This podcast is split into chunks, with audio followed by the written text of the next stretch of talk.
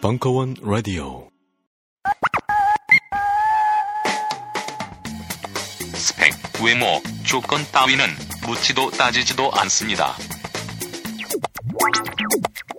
본능 포텐 100% 리얼 야생 버라이어티 벙커원 미팅. 자주 하라는 원성을 더 이상은 모른 척 할 수 없어 6월부터는 한 달에 2번 개최합니다. 국민 대통합의 새로운 길에 앞장서 듀오.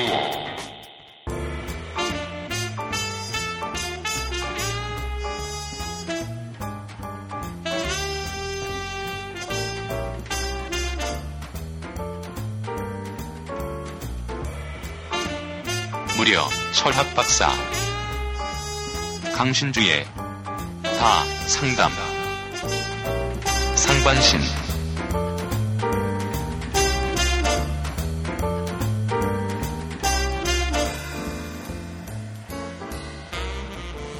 예, 잘 지내시죠? 예, 예, 오늘의 테마는 아시죠? 예, 몸인데, 그래서 이걸 준비하기 위해서 메를로 뽕티도 읽고요. 여러분들이 잘 모르는 장링 낭시서부터 다 읽었는데 어제 사연을 보고서 쓸데없는 짓을 했다. 대부분이 다 성적인 거예요. 그냥. 그래서 이게 좀 그쵸? 서글펐어요, 한편으론. 그러니까 왜 이렇게 우리 사회가 음란한 것인가? 어쨌든지 간에 그래도 몸이라는 테마이기 때문에 한 두 분 정도는 진정으로 철학자의 수준에 이르신 문제를 가지고 있어요. 그러니까 개인적으로는 여러분들은 아마 재미가 없을, 그거를 제일 먼저 할 거고, 나중에 이제 좀 끝날 때쯤 되면 이제 하이라이트가, 예, 여러분들도 아마 공감할 수 있는, 예, 그런 이야기들인데. 자, 이제 일단은, 우리가 이제 좀 얘기를 좀 먼저 해봐야 될 게, 복된 시대에 살고 있다라고 생각을 하시면 돼요, 기본적으로. 이 몸이라는 건 담론에서 배제돼 있어요, 사실은. 특히 동양, 서양 할 거 없이. 그러니까 몸은 저주받은 거고요. 그러니까 가급적 몸과 관련된 거는 다 나쁜 거라는 거 아시죠? 그러니까 우리가 사실 살아있다는 건 몸을 가지고 있음에도 불구하고 기독교 전통만 하더라도 영혼이 중요하다 이러니까 당연히 몸은 폄하되죠. 유학 전통도 마찬가지예요. 그러니까 동서양 전통 중에서 가장 모든 전통이 보수적인 전통이 어떤 식으로 이루어지냐면, 그러니까 그때도 일종의 성, 섹스와 사실 관련된 건데, 인간의 몸이라는 거는요, 뭐라고 얘기해야 되나? 정신보다 열등하다. 그리고 몸이 지금도 아직도 그 이미지가 사실 남아있죠. 몸의 능력이 강화되면 정신의 역량은 떨어진다. 그러니까 몸과 정신을 일단은 둘로 나눠놓은 다음에 몸이 힘이 세면 정신이 약해지고요. 정신이 강해지면 몸은 또 약해져, 이런 거죠. 그래서 이거랑 반대되는 주장도 있어요. 몸이 건강해야 정신도 건강하고, 정신이 건강하면 몸도 건강한 거예요. 저는 사실 후자 쪽인데 여러분들도 후자 쪽이어야 돼요, 사실은요. 그러니까 전자인 사람도 있어요.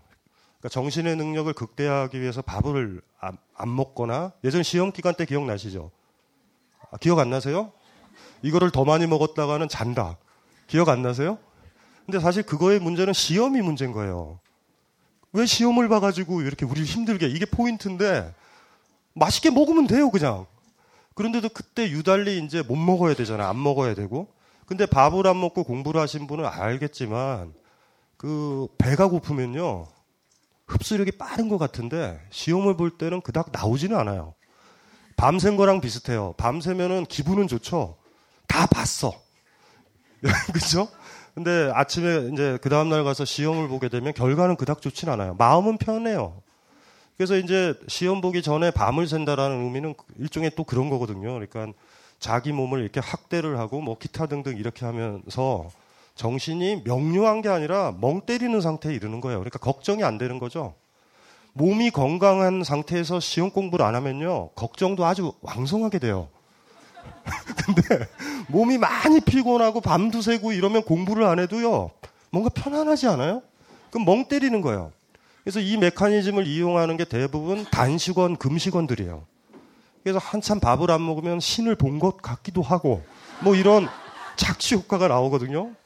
그러니까 재밌는 게 몸을 우리가 학대를 함으로써 누리는 거는 아무 효과도 사실 없는데도 불구하고 일종의 묘한 착란 현상 같은 것들을 일어나게 하죠.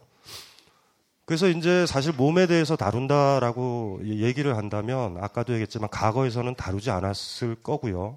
나중에 이제 성과 섹스와 관련된 이야기를 하겠지만 묘하지 않아요? 그러니까 사실은 굉장한 열망, 굉장한 희열, 굉장한 기대, 사실 이런 것들이 있는, 그리고 이제 여러분들이 스스로 우리가 또 오늘 논의해야 될 거 머릿속에 넣어놓으셔야 되는 게 몸이라는 건 몸이라는 건 존재하지 않아요. 사실 남자의 몸, 여자의 몸만 존재해요. 저는 몸을 본 적은 없어요. 이 몸이라는 걸 중립적으로 사유하지 말 것, 이렇게 비유해도 되죠? 프랑스 사람들은 보셨죠? 일본 사람들은 보셨죠? 중국 사람들도 봤죠? 흑인도 봤죠? 사람은 보신 적 있어요? 이거 조심하셔야 돼요. 그러니까 나이브하게 들어가면 안 되고, 여기 여자분 계시고 남자분 있죠? 지금 각자 생각해야 되는 거는 남자의 몸이에요. 남자의 몸을 가진 사람은 여자의 몸을 잘 몰라요, 사실. 여자의 몸을 가진 사람은 남자의 몸을 모르는 거예요. 그런데 사실 이게 왜 신기하냐면요.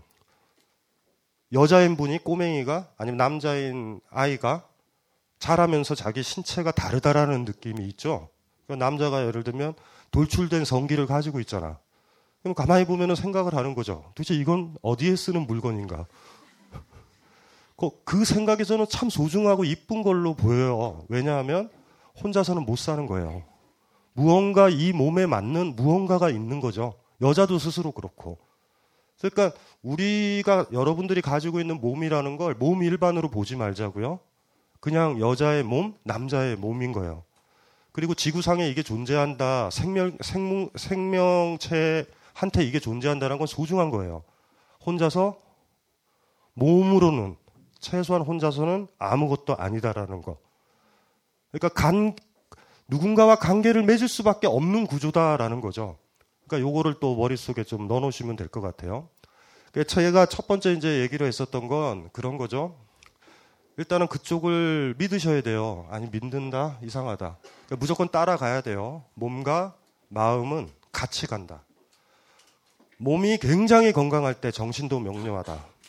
여행을 다녀보신 분 알 거예요. 몸이 피곤했었을 때 여러분의 판단력이 얼마나 흐려지던가. 그렇죠?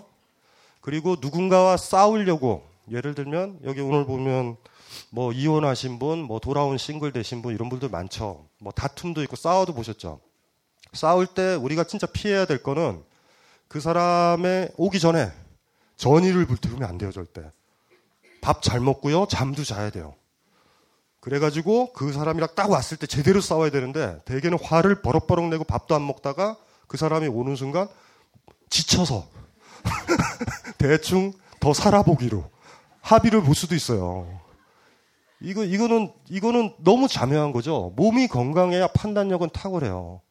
그래서 이제 몸이 극도로 약해졌을 때 고산 등반하거나 이런 사람들 보면 판단력이 현저히 흐려지거든요. 여러분도 이걸 믿으셔야 되거든요.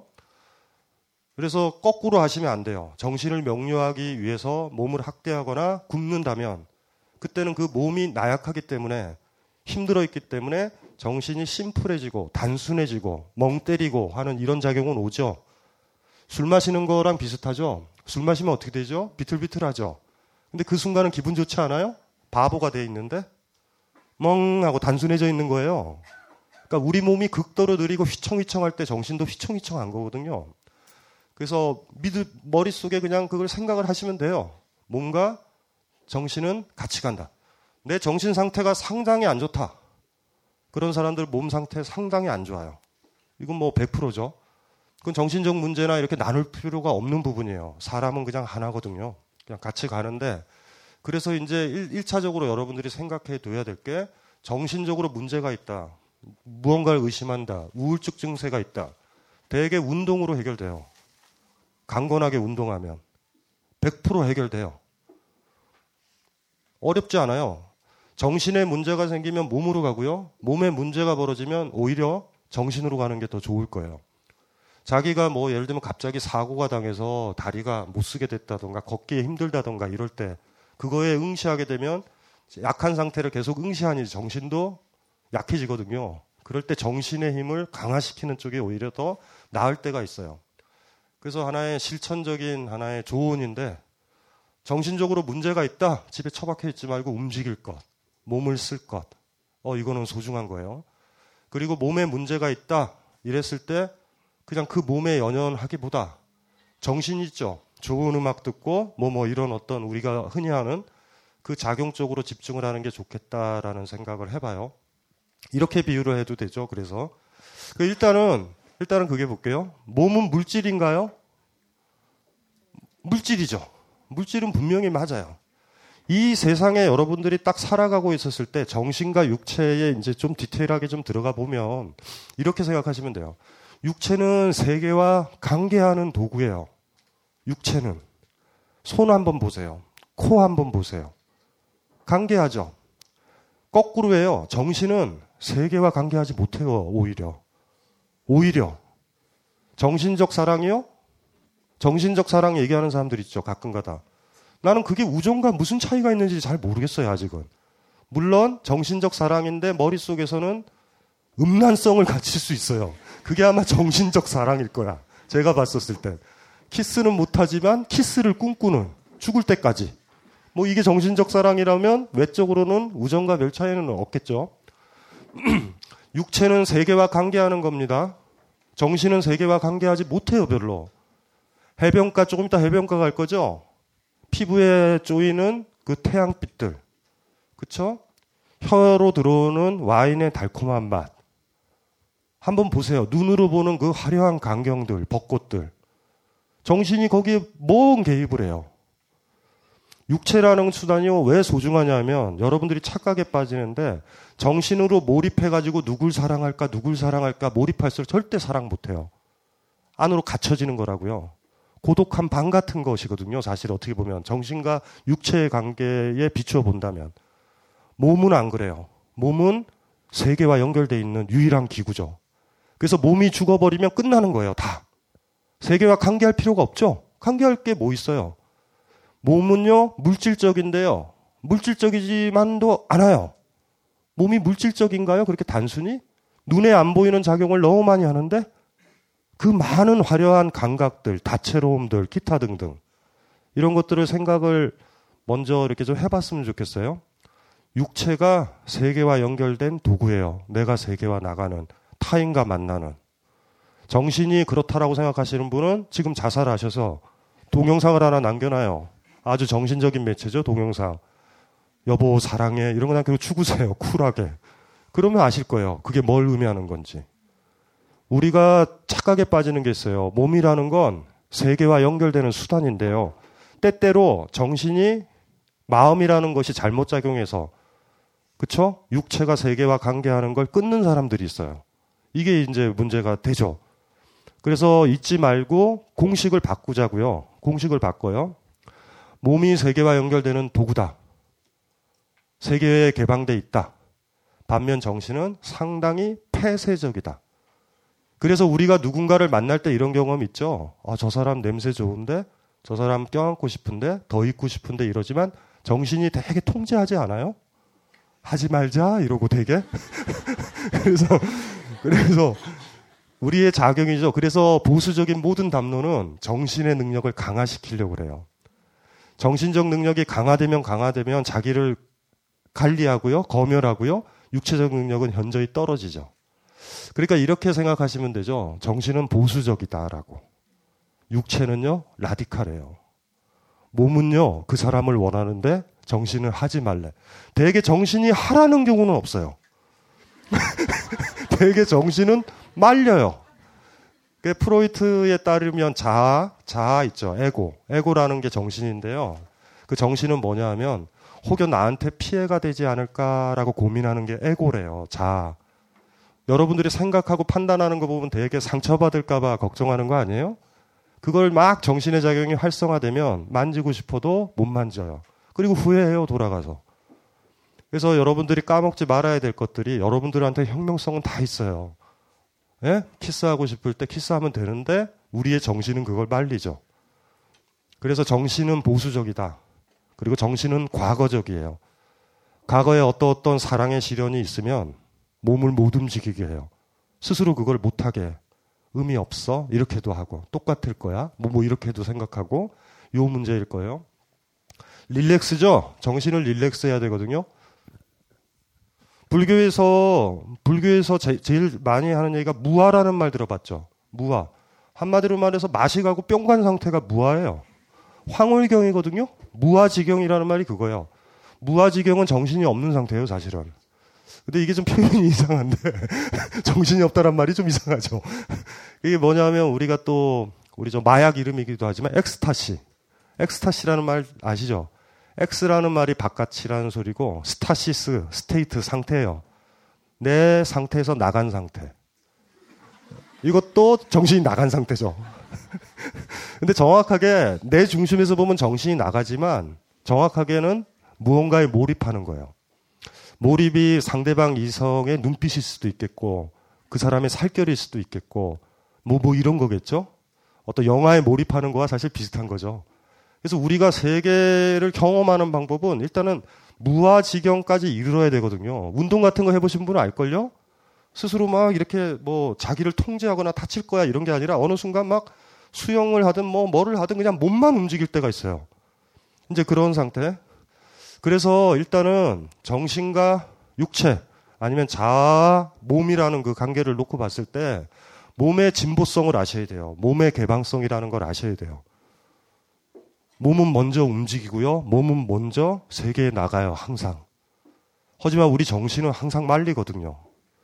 그러니까 그거를 까먹지 않았으면 좋겠다라는 거죠.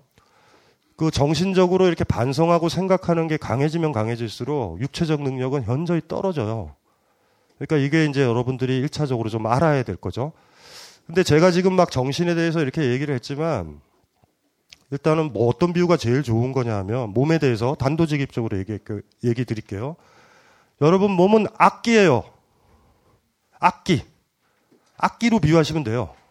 바이올린이야, 피아노거나 악기예요. 이게 무슨 소리가 날지 모르죠? 피아노 못 치지만 집에 피아노 계신 분 있죠? 앞으로 수천 곡조의 음악이 만들어질 거예요. 이게 뭐냐면 여러분들은 그냥 이 세상에 툭 악기 하나로 툭 던져진 거야. 무슨 소리가 날까라는 거죠, 이게. 근데 이 무슨 소리가 나려면 무언가에 접촉을 해야 되죠. 악기는요, 연주해 줄 사람을 항상 요구를 해요. 그런데 어떤 연주자를 원하겠어요? 어머, 나한테 이런 소리가 나네? 이런 아름다운 소리가? 반면 어떤 인간이 만지면 잡음이 나요. 우리 조금 이따 보면 성추행에 대한 고민도 있거든요. 추행이 그거거든요. 잡음이 나. 뭔지 아시겠죠? 잡음을 너무 많이 듣고 나면 나중에 어떻게 되냐면 악기를 꺼내지 말자라는 결론에 이르러요. 그거 뭐지? 그 비싼 악기 수십억? 스트라다비우스? 예? 다시 한 번요. 저 이게 사람들은요 그 핸디캡이 되는 단어들이 있는데 저는 이거요. 뭐? 바리우스? 근데 바리우스라고 하죠. 굉장히 비싸죠? 굉장히 비싸거든요? 그런데 악기의 특징이 뭔지 아세요? 명품이라도 그걸 연주를 안 하면요. 리셋이 돼요. 무슨 말인지 아세요? 그래가지고 악기를 연주 못하는 사람은요. 근데 아무나 그걸 또 건드리면 걔가 한 걸로 또 아무 필요도 없죠. 이제 그 꼬맹이가 쓰는 바이올린으로 전락해요. 그러니까 진짜 연주 잘하는 애를 불러가지고 연주를 시켜야 돼요. 그러다가 또 시간이 지나면 애가 리셋이 돼. 여러분 몸도 그래요.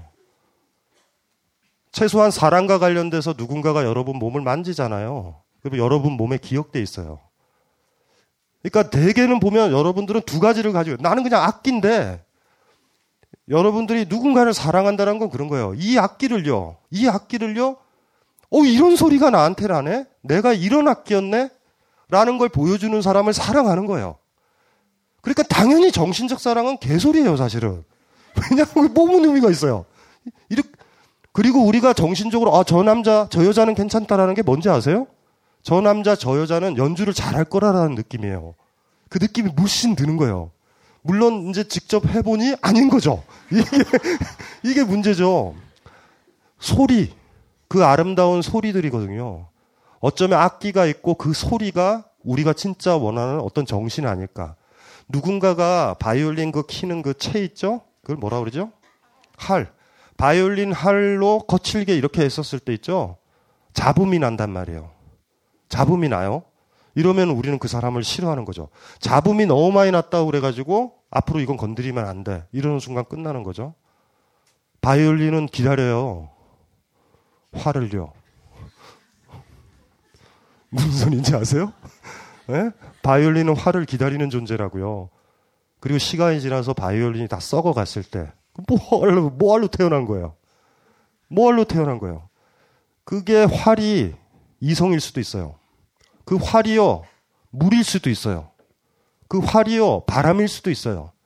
그 활이요, 음악일 수도 있어요. 나한테는. 이 세상에 나 아닌 모든 것들이 나를 울린단 말이에요. 근데 우리가 이제 구별을 하는 거죠. 이건 너무 불쾌해요. 이 소리가 딱 나는 거 보니 나라는 바이올린은 썩어 빠진 바이올린이 분명해. 이렇게 반성하도록 만드는 것들은 싫어하는 거죠. 일단은 항상 머릿속에 이렇게 넣어놔야 될 것. 우리의 몸은, 아니 나라는 사람은 악기다.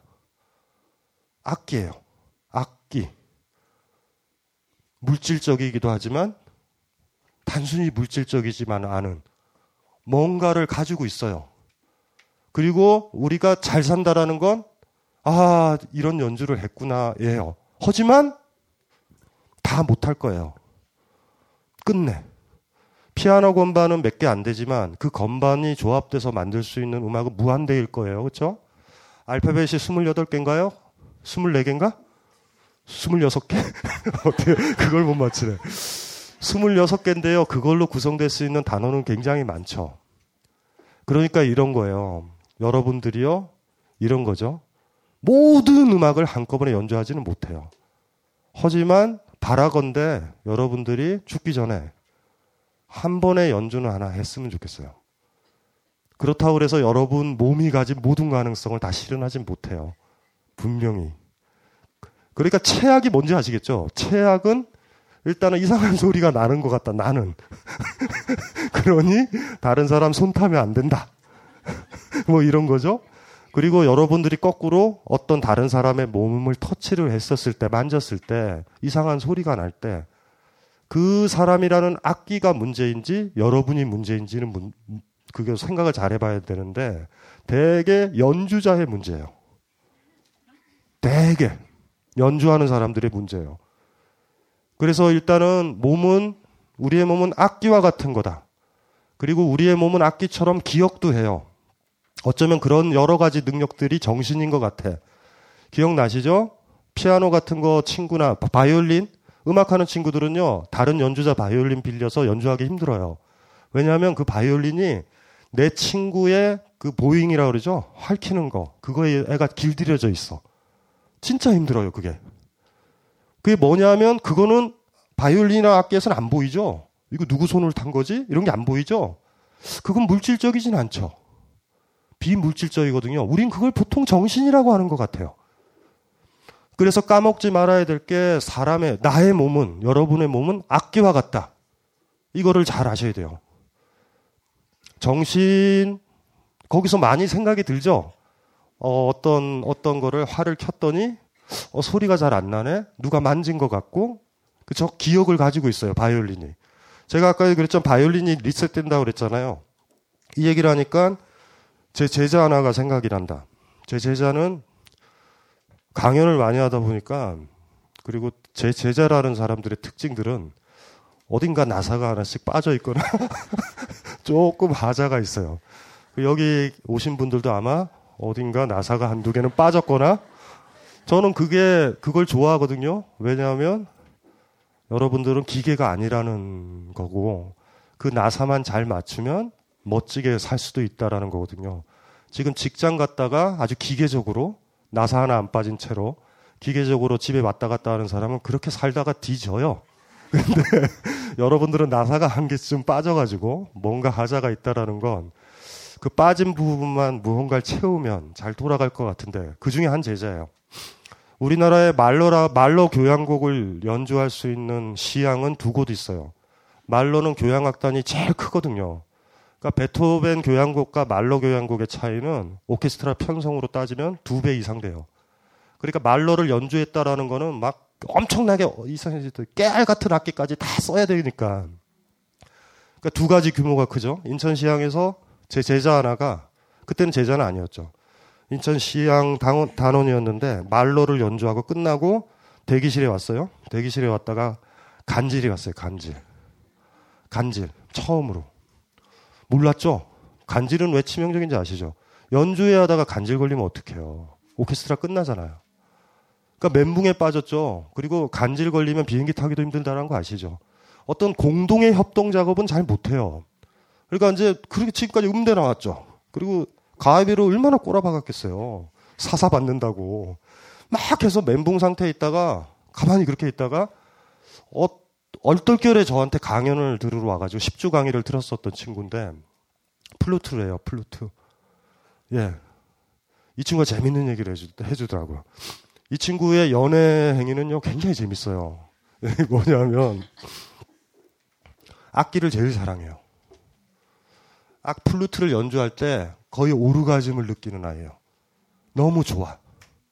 그리고 매번 만져줘야지 플루트가 살아난다라고 제가 얘기했잖아요. 그러니까 그때 되면 남자친구랑 헤어져요. 악기 연습 들어가면. 왜냐하면 남자냐 악기냐 그러면 악기를 선택해요. 플루트를. 그리고 이제 연습을 별로 안 하면 남자를 만나요. 남자도 꽤 괜찮은 악기다. 이런 어떤 경험에서 얻은 그게 있나 봐요. 그러다가 연주를 들어가면 남자랑 헤어져요. 여러분들은 그런 대상들 없죠. 그러니까 제가 얘기했지만 몸은요. 여러분 결에 맞는 그 화를 만나는 거가 중요하잖아요. 사실은. 근데 이 친구한테는 플루트가 그런 거였어요. 이 친구가 재밌는 얘기, 아까 했던 그 얘기를 그 친구가 해준 거거든요. 악기는 손을 타고 만져주고 사랑스럽게 쓰다듬어 주지 않으면 마치 남남인 것처럼 리셋이 되더라고. 틈나는 대로 연주를 해줘야 된다고. 저는 이 얘기가 굉장히 저한테 많이 울렸거든요. 아, 맞다.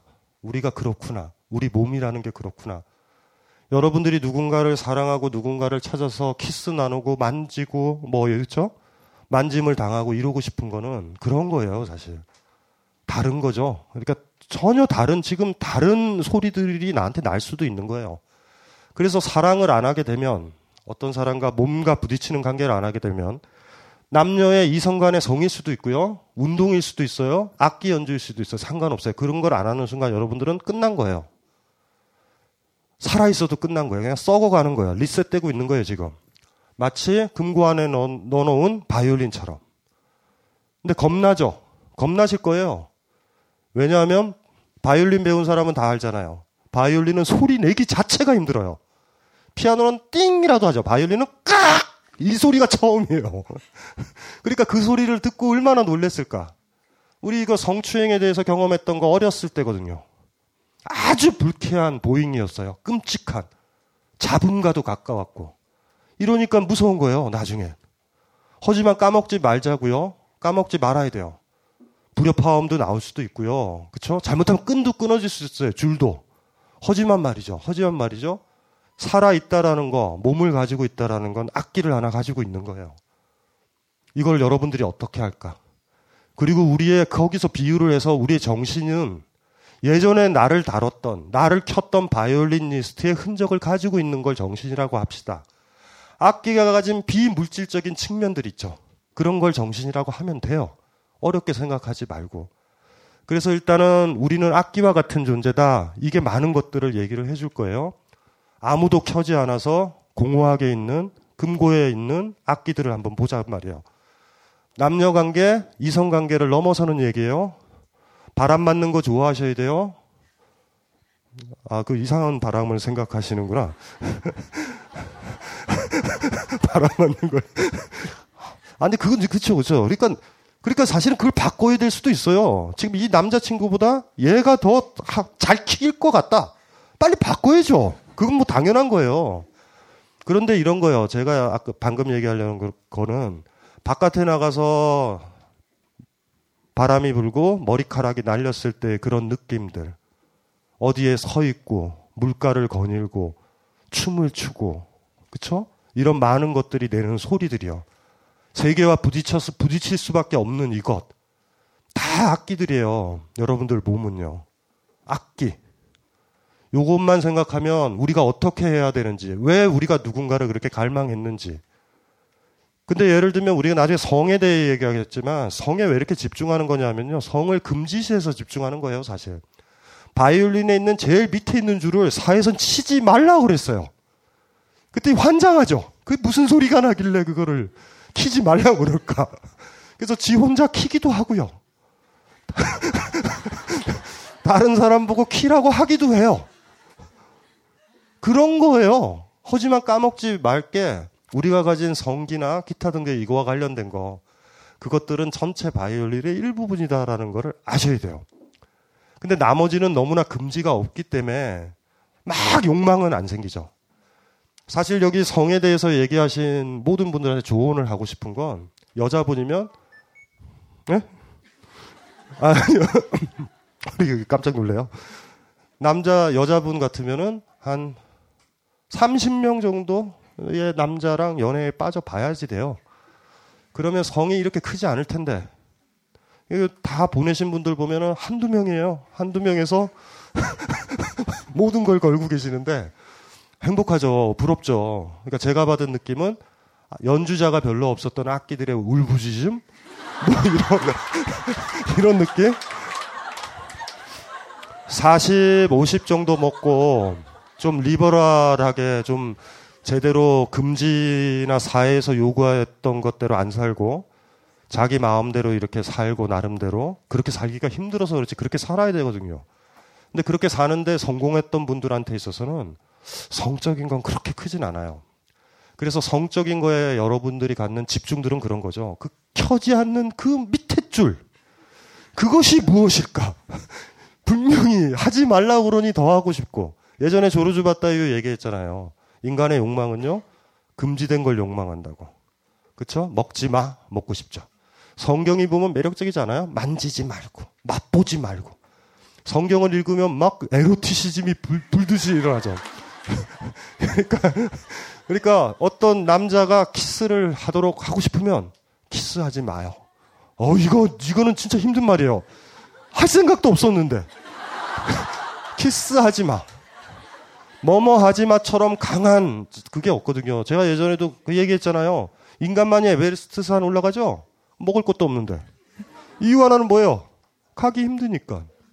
가기 힘들어서 가요. 인간은. 거기 왜 사자들이나 뭐 걔네들 올라가요? 야크들이? 거기 왜 가? 풀도 없는데. 걔네들은 쿨해요. 우리는 아무도 못 가니까 내가 간다요. 금지된 거는 우린 욕망해요. 제가 예전에도 누누이 얘기했잖아요. 스님이 더 섹시해요, 사실. 예? 유부남이 더 섹시하다고요. 동일한 매력이라면. 환장하죠? 너무 매력적이지 않아요? 스님? 별로?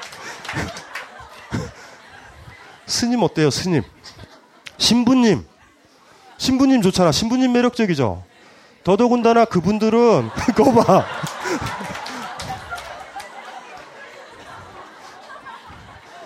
성직자 좋아요, 성직자. 신부랑 신부님과 목사, 기독교 내부에선 목사보다 신부가 더 매력적일 거예요. 왜냐하면 결혼하지 못하거든요. 근데 목사는 결혼을 할 수가 있어요. 별로죠? 네, 별로예요.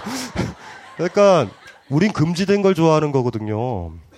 그래서 사실은 어쨌든지 간에 우리가 성적으로 이렇게 집중하는 거는 사회가 성을 터부시했기 때문에 생기는 문제예요. 하지만 좀 그렇네요. 지금은 너무 자유로워서 여러 가지 면에서 성적으로 자유로웠던 제가 알고 있는 분 같은 경우는 그래도 고등학교 시절에 키스 한번 하는 걸로 지구가 두 쪽이 날 것 같은 긴장감 속에 있었던 그 시절이 더 좋았었던 것 같다라고 얘기는 해요. 근데 그렇게 중요한 게 아니다라는 걸 나중에 이제 알게 되면서 그래도 보면 그때가 좋았었던 것 같다. 절절하고. 그쵸? 이성을요. 그냥 이렇게 정신적 사랑 말고요. 나 정신적 사랑은 얘기 좀 하지 마세요. 아름다울 거야. 음악 소리가 좋을 거야. 이걸로 살아가는 사람들이 있어요. 해보지는 않아요. 무서워서. 안 좋으면 어떡해. 그래서 저기 지금 한 이성을 서너 명 정도 거치셨던 분들이죠. 여기 계신 분들은 서너 명? 이성을 한 번도 못 내가 아낀지도 모르. 난 돌이다. 아낀지도 모르겠다. 손 들어보세요. 아, 못 들겠다. 한 명. 나를 연주했던 사람은 한 명 있다. 두 명. 한 명. 저분들이 문제죠. 저분들이 일이 이제 복잡해져요. 저분들이. 사람 두 번째 남자를 만나면요. 첫 번째 남자랑 사랑도 나누고 그러셨죠. 그쵸? 그 사람들이 쓰다듬어주기도 했죠. 두 번째 남자랑 잠자리를 가질 때 있죠. 그 두 번째 남자가 첫 번째 남자가 만져줬었던 그 부분을 지나갈 때. 그건 묘해요. 그거, 그 부분을 더 만져달라고 할 수도 없고. 이게 뭔지 아시겠죠? 이게 악기예요. 기억을 하거든요. 근데 가급적 좋은 기억이어야 된다고. 근데 그게 불행한 거란 말이에요. 할켜놓은 놈이, 내지는 할키는 상대방이 너무 거칠거나, 할킬 생각 별로도 없어요, 사실. 악기를 연주를 그냥, 후룩! 하고 그냥 끝내버리는 거예요, 그냥. 띠깃! 끝!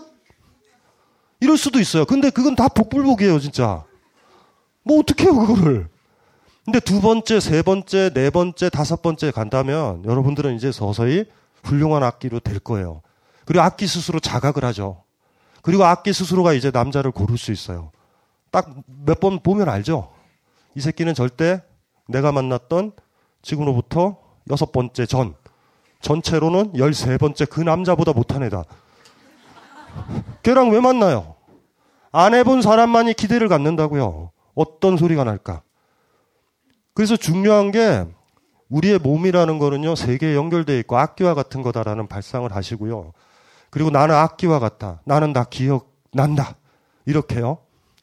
애완견 있죠. 애완견. 집에 애완견 키우시는 분이요. 당연히 키우죠. 이제 그 이성관계가 안 좋은 사람은 개를 키워요. 개를. 세계와 접촉은 해야 되니까. 애완견이 굶어 죽는 그날 옆에 남자친구가 있을 거예요. 그러니까 외로운 거예요. 그 애완견 영혼이 본인을 못 떠나게 할 수 있는 방법이 있다? 똑같은 거예요. 먹이 주는 거 아니에요. 뒷다리에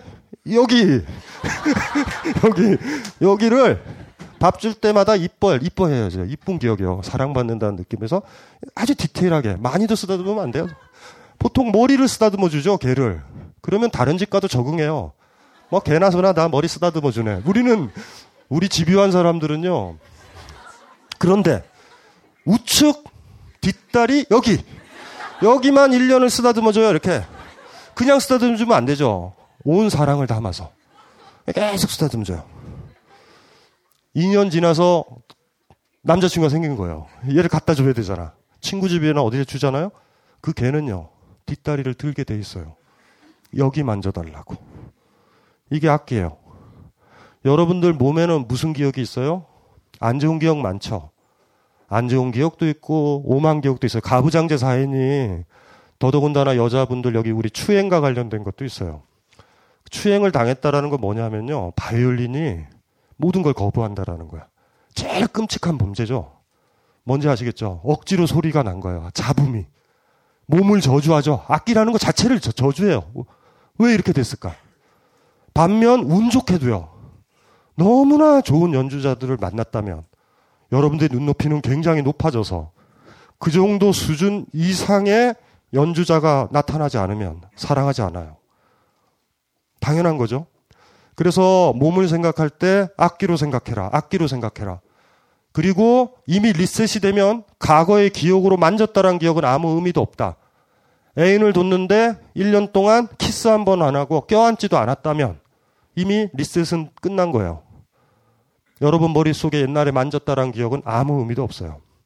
악기를 만지지 않을 바엔 어떻게 해야 된다? 다른 사람이 켜도록 내버려 둬야 된다라는 거. 나만 켜야 된다라는 이 야만이에요. 야만. 키지 않으면 내버려 둬요. 키지 않으면 내버려 둬야 돼요. 악기는 리셋이 되는 거니까. 안 켜진다. 남자친구랑 내지는 남편이랑 내지는 아내랑 같이 살았는데 서로 안 만져준 지 벌써 2, 3년이다. 정확하게 헤어지시면 돼요. 왜 그러고들 있어요? 아낀데. 이미 리셋 끝났을걸요? 리셋이 끝난 거예요. 그게 이제 여러분들이 여러분 자신이나 뭐 사랑과 관련돼서 몸과 관련돼서 항상 생각해둬야 될 것. 사람 몸은 악기와 같다. 그리고 그 악기가 누가 켜느냐를 기억하고 있는 것들. 그리고 어떤 기대를 하는 것들이 정신 정도겠다. 기껏 해봤자. 그리고 그 악기가 사라지면 소리도 사라지고 모든 것들 없어져요. 아무 의미도 없어요. 그걸로 생각을 하시면 여러분 몸이 얼마나 중요한지, 왜 평상시에 스스로 줄에 뭐가 묻었으면 닦아내야만 하는지, 왜 그걸 깨끗하게 해야 되는지, 그 안에 바이올린이 쓸지 않기 위해서 벌레 안 들어오기 위해 깨끗하게 만들어 놔야 되는지, 가장 좋은 악기가 돼야 되니까, 가장 좋은 컨디션을 유지를 해야 되니까, 그럴 때 가급적이면 나 자신 때문에 불협화음이 나지는 않게 하기, 여러분들 자신이 스스로 몸을 폄하하고 경시하고 방치를 하게 되면 아무리 좋은 연주하는 사람 만나더라도 소리가 잘 안 날 거예요. 물론 그럼에도 불구하고 소리를 내주는 기가 막힌 사람을 만나는 건 행운이고, 되게 비전문가라고 본다면 소리 안 날 거예요. 그러면 또 여러분들은 또 들어가. 나 이건 몹쓸 놈의 악기다. 소리 나면 안 된다. 그러니까 여러분이 할 수 있는 최선의 것들은 그거죠. 나는 악기와 같으니 악기를 어떻게 나는 유지를 할 것인가. 그리고 항상 이 악기의 존재의 이유는 이걸 켜주는 사람을 기다리고 있다는 것. 수천만 명의 사람이 다 나를 켤 수는 있지만 가장 좋은 소리로 나를 켤 수 있는 사람은 있을 거라는 것. 이건 맞아요. 그러니까 처음에 만났던 거칠게 켰었던 그것 때문에 앞으로 무조건 다 이런 소리가 날 거라고 오판을 한다든가 굉장히 위험한 거죠. 위험한데도 불구하고 너무 그 소리가 시끄러웠다면, 그렇죠? 그래서 사실은 아동 성추행범 이런 애들은 진짜 죽일 놈들이죠. 자기가 악기인데 악기를 저주하도록 만드는, 그렇죠? 진짜 못할 짓이죠. 제일 끔찍한 거예요. 그래서 일단은 몸에 대해선 철학적으로 정리를 해보면 악기를 비유로 해가지고 여러분들이 이해를 하면 가장 쉬워요. 쉽죠? 안 쉬워요? 별로 안 쉬워요? 실험하는 거 아시겠죠? 어떤 사람을 사랑한다라는 건 나도 아끼지만 상대방도 아끼잖아요. 그걸 켜지 않으면 여러분들은 그 악기를 사랑하는 게 아니에요. 한때 켰었다라고 보관하는 거 사랑하는 거 아니에요. 키는 거예요. 계속 여러분들을 각인시키는 거. 저 친구가 어느 날 나를 싫어서 떠나네? 아이고, 이미 결정 난 거예요. 돌아보세요. 2년 동안 3년 동안 악기를 켜본 적이 없어서 겉보기에는 옛날과 비슷한 애인이지만 이미 리셋된 악기인 것을. 여러분들이 얼마만큼 그걸 켜줄 거냐라는 문제예요. 그게 이제 힘든 거죠. 나도 아끼고 타인도 악기예요. 사람 몸은 다 악기야. 애완견도 악기고요. 심지어 돌도 악기예요. 돌 아시죠? 나이 좀 젊은 사람은 개 키워요. 왜 개를 키우냐면 모르는 거거든요. 개가 빨리 죽는다라는 거 아직 몰라서 그래요. 그래서 나중에 짜증 나거든요. 이씨 젠장할, 왜 이렇게 슬퍼, 이렇게 되거든요. 그래서 두 번째 난을 키워요. 난은 좀 오래 가거든요. 근데 식물로 가요, 식물. 동물, 식물. 그 다음에 광물로 가는데, 나이가 들면 돌을 키워요, 돌. 수석. 돌을 하나 주워가지고요, 아침마다 물을 뿌려요. 그러면 침식작용이 일어나요. 여러분들은 모르지만, 할아버지들은 알아요. 그래, 이렇게 생각하는 거죠. 이게 다 설악산 모양으로 나올 때까지 계속 사는 거예요. 돌도 손을 탄다? 손 안 타는 게 어디 있을까? 다 아낀대, 사물들도. 그러니 물건들, 책들, 책도 아끼라는 거 아시죠? 여러분들이 애써 읽었고 침도 묻혔고 어느 부분에선 존자국도 있고 하는 이것 잘못해서 잃어버렸어요. 누군가가 빌려줬는데 걔가 잃어버린 거야. 그 친구가 다른 책, 새 책 사주면 좋아요? 책이라는 것도 뭔지 아세요? 악기가 들어온 거예요. 그리고 여러분은 넘긴다고. 그러면 여러분 손을 타요. 그렇죠, 다. 그리고 책도 물질적인 것만도 아니고 비물질적이기도 하다. 그렇죠?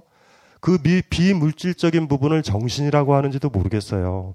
그렇게 좀 정리를 좀 하시면 일단은 모든 부분들이 여기 있는 고민들이 좀 해결이 될 것 같다라는 생각이 좀 들고요.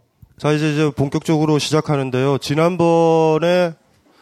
지난번에 저희가 시간을 가졌을 때 너무 늦게까지 해가지고 요즘 문제가 좀 벌어진 게, 저는 끝까지 하면은 여러분이 좋아할 줄 알았는데요. 아니, 그게 문제가 뭐였냐면요. 중간에 갈 수밖에 없었던 사람들이 욕심인가? 그분들이 욕심인지 모르지만 자기가 갈 때 끝나야 된다라는 그래가지고 오늘은 뭐 그래도 어쨌든지 간에 하는 만큼 다 해야 되는데, 아까도 얘기했지만 순서는 그 약간 성적인 것과 관련된 것들은 뒤로 미뤘고요. 못 가게 하려고. 네. 처음은 이제 몸서부터, 몸 이렇게 순서가 이래요. 주제별로 묶었더니 몸, 외모, 그 다음에 이제 추행이라는 그것, 그 다음에 성, 압도적으로 많은 건 성이에요. 그리고 기타 한 분. 이 기타 한 분은 여기를 오시려고 했는데 어떠어떠한 사고를 당해서 어디론가 가셔야 돼서 10시 이후에 온다고. 그래서 뜬금없이. 제가 봤을 때는 아마 여러분은 다 가고 제가 이분이랑 그냥 얘기를 해야 될 수도 있는. 자, 여기 오셨나요 다? 카카마의 인형. 아, 카카마의 인형이요? 아니, 이분, 예, 인천에서 오셨는데요. 대충 다 읽지 말고요. 하이라이트만 읽어드릴게요. 인천에 사는 33세의 여자 사람입니다. 이거 좀 당혹스럽죠? 여자 사람입니다. 이분의 고민은 한마디로 이렇게 돼 있어요. 몸이 아예 없었으면 좋겠다거나 할까요? 뭐 결과적으로는 몸을 유지하는 일에 치러야 하는 손해 혹은 고통이 몸을 유지함으로써 얻는 득, 기쁨이나 즐거움보다 큰데도 왜 굳이 이 몸을 유지하고 있는 걸까요? 살아서 좋은 일이 힘든 것보다 많나요? 그래서 스스로 선택한 삶을 살아가고 있는 건가요? 단지 몸을 유지하는 것만으로도 힘든 삶을 꾸역꾸역 살아가는 일의 당위성을 철학적으로 제가 납득할 수 있는 논리로 말씀해 주실 수 있을까요? 예, 이런 고민이죠. 절절하죠. 몸을 유지하는 데 드는 비용과 몸이 있었을 때 드는 즐거움, 그게 너무나 적은 거예요. 그러니까 몸이 있었을 때 좋다 이래야 되잖아요. 근데 이분은 이제 배도 고프고 뭐 먹어야 되고, 그러니까 뭐 최악이죠. 그러니까 이제 분열되어 있는, 자기 몸에 분열되어 있는 사람들의 몸에 대한 멘탈리티는요, 자기 몸을 몸뚱아리로 인식해요. 이놈의 몸뚱아리. 그렇죠? 이놈의 몸뚱아리요? 뭐 이거는 아까 저 처음 강의 때 다 얘기가 아마 됐었을 것 같아요. 근데 문제는 뭐냐면 악기인데 연주가 안 되고 있어요 지금. 유지만 알고 계세요. 유지, 보수, 기름치고 끝. 네. 마이크 좀 쓰세요. 예, 이게 저 지난번에 일하고 조금 연관이 되는 얘기인데요. 그러니까 그 어쨌거나 몸은 생물이니까 거기 이제 먹이고 재우고 해야 되는 거잖아요. 결과적으로는 거기에 돈으로 수렴되는 재화가 된단 말이죠.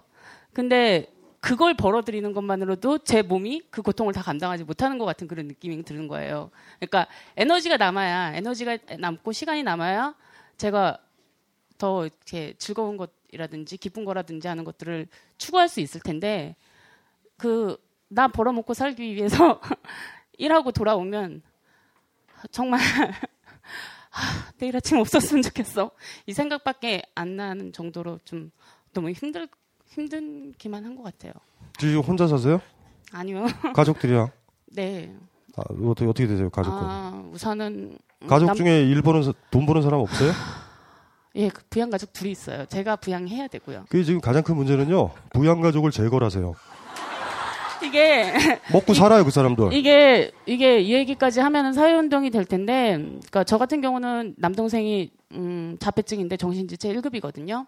그리고 어머니께서 이제 혼자 가족을 부양하시다가 제가 중학교 2학년 때 허리를 다치셨어요. 그러니까 노동을 해서 돈을 버실 수 있는 입장이 아니고요. 제 동생의 경우에는 만약에 얘가 정말 잠깐만요. 돈이 하나도 없고 무슨 말인지 알아요. 네.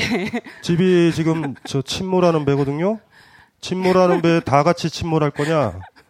일단은 한 명 빠져나와가지고 나중에 둥둥 뜨는 애라도 건질 것이냐이 지금 문제거든요. 33살이잖아요. 나름대로는 혼자 빠져나오는 것도 시도를 해왔거든요. 근데 이게 마음의 짐이 있으면 몸이 편해도 편하지 않잖아요. 본인이 지금 결정한 거예요.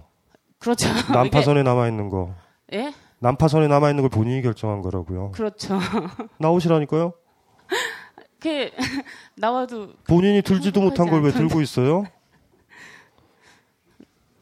지금 본인도 죽으려고 그러잖아요, 지금. 타인과 관계할 때는요, 자기 먹고 살고 그 여분이 남을 때만 할 자격이 있는 거거든요. 지금 어머니한테 굉장히 힘든 모습 보여주는 거예요. 어머님, 우리가 박근혜 정부 이후에 복지가 강화됐기 때문에 일단 나와요. 난 제일 싫은 게 뭔지 아세요? 힘도 없는데요. 8시간 자기 가기도 못한 사람이 어떤 사람 업고 가는 모습이에요. 차라리 그냥 난 나쁜 년이다. 전 이쪽이 더 낫다고 보여지거든요. 난파선에는 잊지 마세요, 절대. 그건 다 가는 거예요, 그냥. 차라리 난파선에 있을 수 있어요, 어떤 조건이든. 그쵸? 왜 이렇게 이쁘게 살려고 그래요? 우리는 그렇게 이쁜 삶을 감당할 만큼 강하지가 않아요. 어쩔 수 없거든요. 제가 봤었을 때는 연락처 남기지 말고 쿨하게 뜨세요. 뜨고 나서 나중에 봅시다. 나중에 본인 몸 추스리고 먹고 사는 게 어느 정도 조금이라도 여분이 생길 때 그때 찾읍시다. 그러면 나머지는 박근혜 정부가 돌보지 않을까. 신뢰할 수 없는데요. 부양가족 의무제 아시죠? 그러니까 현 정부를 제가 싫어하는 이유가 이게 더러워요. 좀 이제 근데 지금 일단은 고민한 게 이런 건데요. 지금 고민은 뭐 명확한 거거든요. 제가 봤었을 때는 제가 저분 자리면 저도 아마 저럴 가능성이 많을 것 같아요. 근데 바깥에 보는 사람이 더 객관적으로 보잖아요. 전 제가 봤었을 땐 본인도 빠져요. 예, 저의 위기를 많이 느껴서 저 사실은 그러니까 작년에는 벌어서 보태지 않고 이제 도망 나갔어요. 1년 동안 호주 있다가 돌아오는 걸 선택했거든요. 여유는 좀 있으신데 호주면 비행기 타야 되는 거 아닌가요? 예, 좀 처음에는 돈 벌러 간다고 나갔는데 네. 그러다 이제 때려치고 혼자 여행했죠. 잠깐 왜 들어왔어요 그때? 근데 이제 이렇게 마음에 계속 짐이 되니까. 혹시 돈이 떨어져서 들어온 건 아니고요? 돈은 떨어져도 살 수 있어요. 그건 확실해요. 아무 돈이 없어도 그냥 건강하면 대충 살아서요. 호주로 다시 가요. 근데 그런 거예요. 이제 나름 이렇게 하루에 4시간 정도 자기 몸을 부양하기 위한 최소한의 노동을 하고 시간이 남잖아요. 그러면은 이제 개인적인 즐거움 거기서 찾을 수 있죠. 여행을 다닐 수도 있고 그러니까 더 뭐 좋은 풍경을 보는 것도 가능한데 이 몸이라는 게 정말 내 사지에만 국한하는 거 딴소리 아니잖아요. 하세요? 또 갑자기. 아니 그게 아니라 지금 핵심은 뭐냐면요. 그 떠나는 거예요. 그게 핵심이에요. 그냥 떠나세요. 그리고 이렇게 그래도... 떠나세요. 난 죽일년이라고. 그 죽일년 감당하면 돼요. 나중에 봅시다. 산에서요. 암벽 탈 때 줄 끊거든요. 우리는요. 감당 못하면 그 친구가 매달려 있으면 그 친구가 끊어야 되는데 못 끊으면 위에서라도 끊는 거예요. 다 떨어지니까. 그러니까 그 상황까지 간 건 슬픈 거죠. 하지만 말이죠. 난파선에 다 빠져 죽는 거는 저는 살만하신가 봐요. 집에서 아직. 줄을 끊어야 되는데. 그래서 아 근데 그냥 그 기억을요. 네. 나중에 결혼을 하시든 아이들 돌볼 때 난 다시는 이렇게 노프가 말려가지고 끊어야 되는 경지는 안 만든다. 이걸로 사세요. 그리고 미안해하시고 눈 감고 사세요 그냥. 난 나쁜 년이다 이러고. 근데 그 말씀을 좀 드리고 싶은 것 중에 하나가, 그러니까 가족이라는 건 결국 몸의 관계잖아요. 아 참나, 그저 몸의 관계 아니라니까요, 글쎄. 지금 그거는 그렇게 복잡하게 들어가실 필요 없어요. 지금 문제는 그거잖아요. 누가 버릴까요? 난파선이에요 지금. 난파선의 상황인 분들도 있거든요. 그럴 때 있죠. 같이 빠지지 마세요. 그거 별로 안 좋은 것 같아요. 제가 봤었을 땐. 왜냐하면 아직도 악기 소리는 울린 적도 없어요 나는. 그리고 말이죠. 이기적일 필요 있어요. 그 부분은 이기적이어야 된 것 같아. 난파선에서 누군가 빠져나오잖아요. 제가 약속할까요? 나머지 배에서 사람들이 다 빠져서 죽진 않거든요. 난파 되겠죠. 그리고 나무 토막에 떠있는 그런 어떤 나무 토막에 매달려서 가족이 있을 때 그때 구해요. 무슨 말인지 알죠? 지금은 더 비겁한 거예요. 일단은 난파선이 있으면 빠질 것 같고 침몰할 것 같으면 그런 경우 있을 거예요. 살다 보면 먼저 빠져나와요. 기력을 회복해가지고요. 배 자체는 못 건져요 지금. 살아있는 사람 한두 명 건지는 게임으로 들어가야 돼요. 난 저는 그게 현명하다고 보거든요. 노프가 있었을 때 너무 시간을 오래 걸면요. 나도 지쳐서 줄을 끊어도 나머지 사람들 못 올라와요. 무슨 소린지 아세요? 그럼 다 죽는 거야. 그냥 왜 끊어요 그럼. 힘을 세이브하려는 거예요. 내가 지금 이렇게 기력이 다 빠져서는 그냥 순간순간 땜질하면서 사시는 거예요. 지금 잘못하면. 제가 지금 얘기하는 건 그 아프게 난 나쁜 년이야 이걸 가지고 있어야 나중에 바깥에 빠져나온 다음에 떠 있을 때 사람들을 구해요. 아주 나쁜 년이야. 그러면 그 나쁜 거 좀 감하면서 살아야죠. 그 상황에 들어가 있는 건 슬픈 거지만 들어가 있는 거예요 그냥.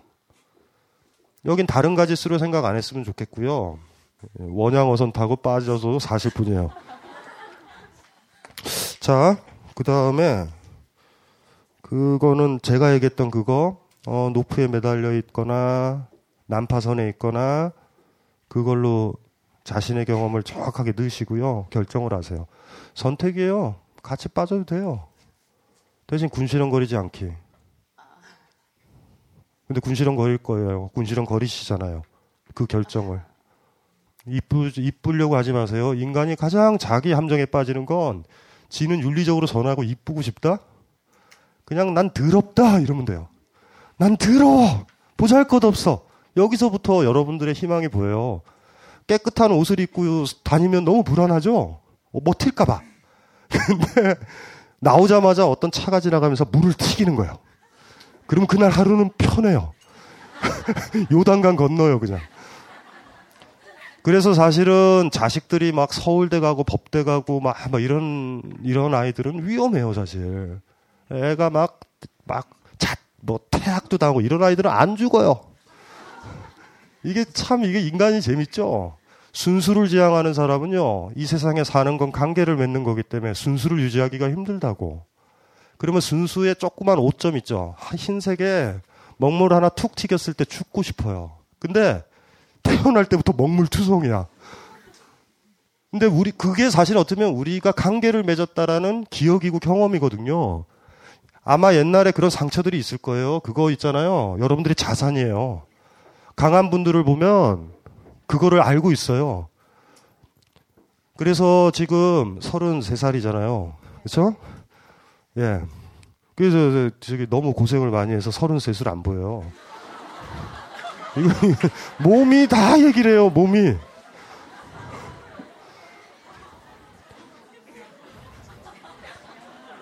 문제는 그거거든요. 너무 고생을 지금 많이 해요. 얼굴에 써 있어요. 얼굴이 너무 허해. 건강해 보이질 않아요. 그래서 난파선이다라고 생각했을 때 지금 이제 결정을 내려야 되네요. 계속 이 배를 타고 있을 건가? 아니면 난 나쁜 년이야 하고 바깥에 있다가 나쁜 년이야 이러면요. 그 주변을 안 떠나고 기다려요. 돌아온다고 그 자리에. 그래서 무언가라도 건진다고. 그때 다행으로 기대합시다. 자폐증 걸린 동생을 어느 시설에서 데려다가 키우시던가. 그 본인이 하는 거예요. 근데 어느 쪽도 힘들죠, 지금은. 어느 쪽도 힘든 거예요. 하지만요, 양쪽을 다 고뇌하고 있다는 건 난파선에 머물러 있는 거예요. 그런데 난파선에 그렇게 주저하면서 머물러 있는 것과 머물기로 결정한 건 또 달라요. 아마 머물기로 결정하셨으면 이 얘기는 안 하셨을 것 같아요, 저한테. 근데 저도 똑같아요. 본인 입장이면 나도 그랬을 것 같아요. 많이. 그리고 나도 누군가가 이런 얘기를 해주기를 저는 원했을 것 같아요. 강신주 네가 철학자라고 그래서 뭐 더 퍼펙트하게 살아가냐? 야, 그건 난파선이야. 그러면 저는 집에 와서 고민을 많이 해볼 것 같아요. 그리고 결정은 어느 쪽으로 날지는 모르겠어요. 떠날지 침몰하기로 할지. 하지만 지금 너무 힘드시면 미래는 안 보실 거예요. 하루, 이틀, 일주일 요 정도 레벨에. 그래서 어머니가 돌아가실 때까지 기다리는 거죠. 예? 동생이 어찌 될 때까지 기다려보는 거죠. 그 사이에 본인의 나이는요, 다 지나갈 거고요. 망가져 있을 거예요. 뭐, 그것도 같이 있는 거예요. 중요한 건 선택을 안 하고 있다는 게 제가 제일 싫어요. 하나를 선택하면 하나를 버려야 되는 거잖아요. 그쵸? 남아있으면 본인이 버려야 될 게 있고요. 떠나도 본인이 버려야 될 것이 있다고요. 진짜 선택을 하실 때가 된 거예요.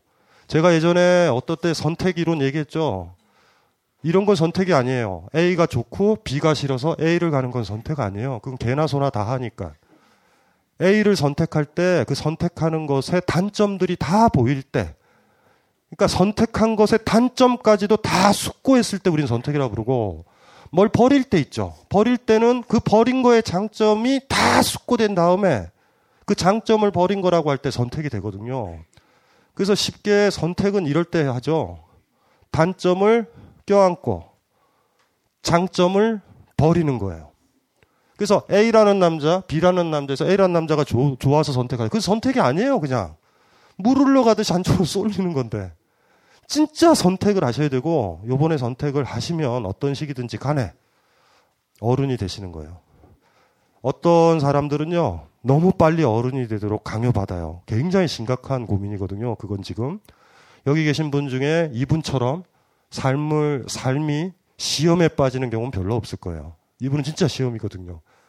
이분은 아마 여기 계신 분 중에 유일하게 선택이라는 걸 해볼 거예요. 그리고 그 대가를 감당을 하실 거고. 그러니까 지금 다른 사람보다 불행하거나 이런 건 아니에요. 어쨌든 주어진 조건에서, 주어진 조건이 본인한테 요구하는 거예요. 어른답게 처신하라고. 오버하지 말고. 아이가 그러죠. 나는 엄마를 영원히 얻고 갈 거야. 이러냐. 죽으려고, 그쵸? 그게 얼마나 무서운 이야기인데. 이제 그런 시기는 지나신 거예요. 그래서 지금이 33세 나이지만 빨리 성숙하실 거고, 그 성숙했었던 모든 경험은 다른 사람한테 좋은 영향을 끼칠 거예요. 그러니까 난파선처럼 생각을 하셔서 고민을 해보세요. 저는 어느 쪽이든지 상관없어요. 제가 제일 싫어하는 건 선택을 안 하는 사람이지. 조갑제를 전 좋아한다고 그랬잖아요. 조갑제랑은 안 만나면 돼요, 저는. 그런데 애매한 사람 있죠? 말은 무슨 복지를 얘기하지만 자본주의를 옹호하는 사람. 그 대표적인 게 장하준 아저씨는 아주 싫어요. 사회민주주의자들은. 아예 진보군가 아닌가 그런데 애매한 사람 있죠? 그러니까 조갑제 아저씨는 그러니까 조갑제 아저씨랑 여행 가면 조심해요. 전 잠 안 잘 거예요. 절 죽일 수가 있어요. 근데 장하준 아저씨는 같이 가다가 결정적인 순간에 친구로 갔다가 저 잠자는 틈에 죽일 수 있어요. 저는 이런 게 싫어요. 사회민주주의자들은요, 항상 자본의 발전을 긍정하거든요. 예전에 우리 노무현 정권이 그랬잖아요. 그래서 삼성에 막 그렇게 지원해주고 그랬던 게 별게 아니거든요. FTA 체결하려고 그랬던 게. 돈 많이 벌어서 자본이 커지면 그 돈을 세금으로 걷어서 복지를 하겠다. 이게 사회민주주의니까. 그러니까 장하준 아저씨는 박정희를 긍정하는 거예요. 그러니까 이제 그랬을 때 선택이라는 거는 어쨌든지 간에 지금 제대로 딱 서 계시는 거예요. 어떤 시기든지 간에 주저하지 마시고요. 다르죠? 지금처럼 사는 건 아니죠? 지금 이렇게 하기로 결정을 한 것도 선택이 되는 거예요. 대신 그 선택을 하면 떠난다라는 생각은 없어질 거예요. 무슨 소리인지 아시겠죠? 그렇게 했으면 좋겠어요. 7873님 오셨어요? 7873 안 오셨어요? 이분은요 특이하신 분이에요. 제목이 양반 쌍놈의 몸은 따로 있는가. 요지인즉슨 어머님께서 굉장히 고급스럽게 사셨다가 집안이 폭삭 망하는 바람에 하녀 일을 하기 시작했는데 잘 못하시고 힘드신 거예요. 그런 고민들, 그래서 요약하면 이런 거예요. 과연 몸을 쓰지 않는 혹은 못하는 몸이 따로 있는 걸까요? 정신노동에 적합한 신체가 따로 있을까요? 이것은 생득적일까요? 아니면 생우적일까요? 그렇다면 노동의 신성성까지는 아니더라도 노동을 안 하는, 안 해도 되는 신체가 과연 자연스러운 것일까요? 저는 요즘 세상의 정신노동과 육체노동의 분업도 바람직하지 않다고 느끼고 있습니다. 정신노동만 하는 일은 무언가 계속 피곤하달까, 자도 피로를 풀어도 개운하지 않는 끊임없는 가민신경증을 유발한달까, 뭐 그런 것 같아요. 반면 몸을 쓰는 일은 일 끝나면 두 다리 뻗고 잘 자지만 몸이 빨리 늙는 느낌, 소모되는 것 같아요. 그래서 무슨 이야기가 하고 싶은 거냐면 암튼 무엇이 인위적이지 않은 자연스러운 것일까요? 예, 그렇죠? 세상 경험을 많이 안 하신 분의 그렇죠? 느낌이 확 오죠, 그렇죠? 예, 정신노동은 존재하지 않아요. 그걸 항상 아셔야 돼요. 제가 17권의 책을 썼잖아요. 그렇죠? 정신노동자잖아요. 컴퓨터에 앉아서 죽을 것 같아. 허리 아파서. 키보드를 정신으로 써요? 쳐? 정신노동은 존재하지 않고요. 정신노동, 육체노동의 구별을 만든 건 지배자들이 일 안 하고 놀기 위해서 만든 개념이에요. 마르크스가 자본론에 진정한 억압은 분업에서 완성되는데, 분업은 일하는 놈과 일하지 않는 놈인데, 일하지 않는 놈들이 짜증나니까 정신노동이라는 묘한 네토릭을 만들었다라는 거예요. 일 안 한다라는 거예요, 그냥. 근데 우리 여러분들 직장 다니죠? 사무 보시는 분 지가 정신노동이래. 뭘 정신노동이에요. 얼마나 힘들어. A4 복사지 날라와야 되죠. 막 이런. 카피해야 되지. 거래처 사람 만나러 걸어가야 되지. 정신노동은 존재하지 않고요. 그러니까 이제 뭐 이분이 양반 쌍노의 몸은 따로 있는가. 그렇진 않아요. 일 좀 안 하기 시작하면, 뭐 일 안 해도 먹고 살면 양반의 몸으로 거듭나는 거예요. 그리고 일 계속하면 쌍놈의 몸으로 되는 거고, 그리고 뭐 육체노동을 하면 빨리 노화된다. 빨리 노화되죠. 그러니까 육체노동이 그 자외선을 쬐면 이거는 뭐 피부과의 문제지 뭐 그러니까 사무실에 일하면 햇볕이 세지 않잖아요. 그래서 얼굴이 허옇고 뭐 괜찮죠. 뭐 그 정도 차이죠. 뭐 다 힘들어요. 그러니까 그 정신노동은 존재하지 않아요. 여러분들을 정신노동자라고 생각하면 안 돼요. 그것도 이제 허울이야, 허울. 힘들지 않아요? 워드치기? 프리젠테이션 하기. 정신노동이 어딨어요, 세상에. 그래서 이게 왕들이 노니까 자기들도 뭔가를 한다, 이렇게 생각한 거죠. 뭐, 맹자라는 책에도 그 순수한 정신노동을 하는 사람이 그 육체 노동을 하는 사람을 지배해야 된다, 이렇게 나오죠. 그래서 전통사회가 그랬잖아요. 정신이 우월하다고. 그 정신이 우월하다는 거는 노는 놈이 우월하다는 거예요, 동료가. 그러니까 제가 아까 몸을 긍정해야 된다는 걸 라디칼해지시는 거예요. 우리가 살아가는 우리를 긍정하는 거거든요. 그래서 과거에 노는 인간들은 정신노동을 항상 얘기를 하거든요. 그쵸? 뭐 이분은 뭐 그런 멘트지. 뭐 이것은 생득적일까요? 아니면 생우적일까요? 그쵸? 고등학생인가? 그리고 어머님이 일을 못 하시는 이유는요, 곱게 자라서가 아니라 몸이 안 좋으세요. 병원에 데리고 가보셔야 돼요. 이걸 이거 뭐 팟캐스트로도 들을 수 있잖아요. 이분은요, 지금 생득적일까 뭐가 아니고, 어머니가 지금 몸이 안 좋으세요, 지금. 사실 조그만 그 행동이나 설거지 하나 하기도, 이렇게 이분 제가 안 읽었지만, 1시간 일하고 2시간 쉬신대요. 이건 지금 힘드신 거예요. 이건 뭐냐면, 그걸 관찰하지 말고 설거지를 하세요. 제가 봤을 때, 이분이 지금 착각에 빠져 있어요. 그래서 좀 고등학생 같다, 어리다라는 느낌이 드는데, 어쨌든 이런 것이 철학적인 질문은 질문이에요. 양반 쌍놈의 몸은 따로 있는가? 대답이 됐으면 좋겠고, 다음에 이제 건강에 대한 건데요. 이게 오늘 왔어요. 오늘 급하게 오셨나요? 건강 오늘. 아, 이분 아이디가 오늘이에요. 오늘. 아, 오늘. 일어나봐요. 일어나서 쭉 보여줘요. 네. 잘생겼죠? 네, 앉으시고. 일단은 외관적으로 악기 상태는 괜찮은데 이분은 부실해요.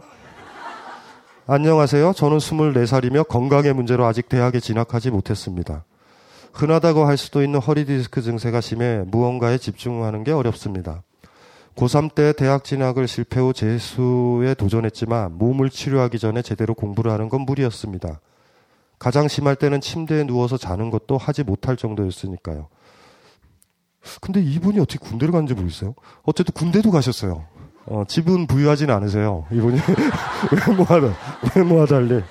어쨌든 제대 후 다시 공부를 하기 위해 1년 넘게 여러 가지 시도를 해봤지만 자신을 이겨내지 못했습니다. 대학 진학은 둘째치고 이대로 자신의 한계를 극복해내지 못하면 내가 하고 싶은 일을 찾는 것조차 할 수 없다는 생각에 가감하게 결단을 내리지 못하고 현실 도피만 하고 있습니다. 자신의 병을, 장애를 극복하는 사람들처럼 자신의 고통을 이겨내려면 어떻게 해야 할까요? 그쵸? 이거는 제가 뭐 어떻게... 응? 병원이죠. 이건 병원인데... 그러니까 제가 철학자잖아요. 철학자인데 맹장이 아프다 뭐 이러면 제가 아니 이걸 왜 보냈어요. 저 뭐 어떻게 알아요. 다 진단 끝났잖아요. 하나만 얘기할게요. 다리가 불편한 지체 부자유자가 있잖아요. 그런 분들이 육상에서 이렇게 달리게 하는 모습들, 휠체어 타고 하는 모습 보면 저는 아주 싫어요. 저는 자기 몸을 이용해가지고 가장 편한 걸로 살아야 된다고 봐요. 정상인을 의식하면 안 되거든요. 제가 봤었을 땐. 그러면 컴플렉스가 굉장히 강해지거든요. 다리 하나 없네? 신기한 걸? 왜 너희는 불편하게 다리가 두 개 있니? 이런 경지에 이르러야 되거든요. 그래서 뛰어봐! 이럴 때 다리 안 아픈 척 뛰는 거 말고요. 난 다리가 한 개밖에 없어. 이러면, 이런 게 더 나아요. 열심히 뛰는 너희들이 뛰거라. 이러면 돼요. 지금 본인의 머릿속에 굉장히 아프다라는 의식은 많은데 지금 이 자리에 앉아있을 정도라고 그러면 그닥 아프진 않아요. 예? 예. 어정쩡하다고요? 그러니까 지금 본인이 원하는 건 확 아팠으면 좋겠어요? 근데 그걸 극복한 사람도 있잖아요. 뭘 극복을 해요? 자기는 아프면 힘든 거를. 말씀하신 다리가 없다거나. 예. 극복이 아니라요. 받아들이는 거예요. 받아들이는 거예요. 그걸 우린 극복이라고 부른다고. 뭘 극복한 건지 아세요? 나는 정상인이다. 나는 다리가 두 개 있었던 시절이 있었다. 이런 잡생각을 그걸 버린 거예요. 본인도 있잖아요. 머릿속에. 이게 이거다. 그거 버려요. 골골 80이라는 말 알죠? 골골 80 알죠? 계속 병원 다니는 사람. 80까지 살아요. 저분 오래 살아요. 저보다. 제가 저기 지방에 갔다 왔다가 지금 막 강연이 많고 지필 때문에 이렇게 글을 쓰다가 오늘 사무실에서 우리 지난번에 아다지오 소스테누토 있죠. 그 우리 저 문학수 부장님이 지나가더니 제 얼굴을 가만히 보더니 문학수 부장님이 요새 취미가 약을 다리세요. 경동시장에서 약재를 인터넷으로 주문해가지고요. 제가 모르모토예요. 일종의. 그러니까 저를 먹여요. 그래서 제가 군대에서 왼쪽 발에 무좀이 있거든요. 무좀을 고치겠다고 약재를 사가지고 타요. 그래가지고 계속 발을 해요. 발랐죠? 아파요. 그래가지고 안 나요. 그래가지고 이 약을 끊는 방법은 나았다고 그러는 거잖아요. 그래서 나았다 그랬어요. 언제는 또 속이 안 좋아서 안 좋다 그러니까 또 막 타려요. 약탕기도 최근에 약탕기도 샀었어요. 전자약탕기. 먹어요. 맛 더럽게 없고 안 좋아요. 설사주라고. 끊는 방법은 뭐예요? 맞아, 다 났어요. 오늘도 약을 하나 타가지고 오는 거예요. 피곤해 보인다고. 뭔가. 그래서 저한테 한마디 하더라고요. 그 저는 굉장히 강건하거든요. 집안이 뼈도 굵고 강건해요. 그러니까 그 문학수부장님이 저한테 그러더라고요. 너 같은 애가 훅 간다. 코끼리는 넘어지면 못 일어난다. 나같이 골골한 애들은 오래 간다. 내기해도 돼요. 나보다 오래 살아요. 그렇게 사세요. 받아들여요. 무슨 소리인지 알죠? 제일 힘들지만 받아들여요. 받아들여야 돼요. 이거 굉장히 사실 소중한 거예요. 받아들인다. 어떤 상태든 안 좋은 상태라고 그러든지 그걸 받아들여야 돼요. 병을 빨리 발견해야 냉정하게 직시하고 상태를 알면요, 고쳐요. 저는 고치는 시작이라고 보는데 병을 딱 발견했다고 고치는 쪽을 선택하기보다 본인은 어떻게 생각하냐면 그냥 멍하고 있는 것 같아요. 제가 받은 느낌은. 극복이 아니에요. 그리고 막 정상인들과 같이 달리기 하는 다리 저는 사람들은 아직 극복 못한 거예요. 저 같으면 퍼지겠어요. 이러겠어요. 저 같으면. 예전에 그 쫄지마에서 했었잖아요. 그렇게 하면 돼요. 너는 다리가 두 개니 나를 업어줘. 저 같으면 이래요. 나 장애자야. 저는 이러겠어요. 그러면 돼요. 뭐 어차피 사람들 뭐 양심의 가책 많이 느끼더라. 다 이용하면 되죠 뭐. 뭐가 문제예요? 이 지체부자재자가 얼마나 편한데. 일단 LPG 가스 차 쓸 수 있죠. 그리고 톨게이트 면제죠. 뭐 얼마나 많아요. 다 이용하는 거예요. 근데 자기 지체부자유자인 게 싫어서 LPG 안 하고. 그쵸. 그 증 안 끊어요. 전 잘 모르겠어요. 그게 무슨 똥꼬집인지. 그래서 중요한 거는 그런 머릿속에서 극복해야 될 것들이라는 거는요. 잘못이에요.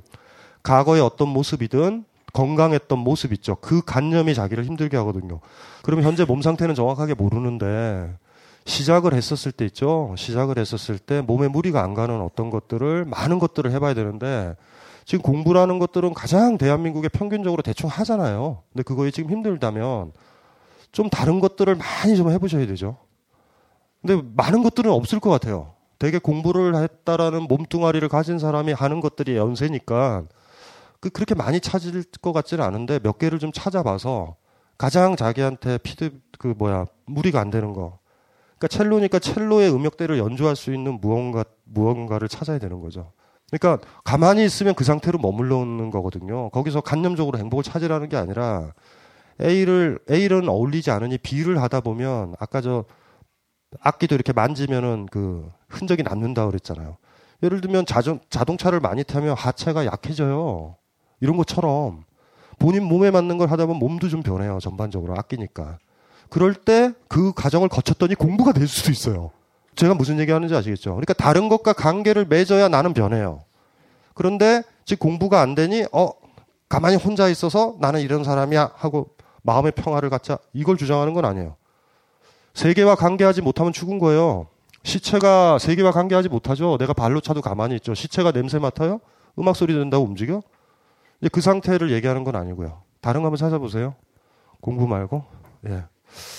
자, 외모로 이제 들어갈게요. 아이 잘생겼는데 왜 부실할까? 안타깝다. 신이 존재하면 공평한 것 같아요. 그렇죠? 그거 하나 좀 가지고 계시는데 외모는 돼요.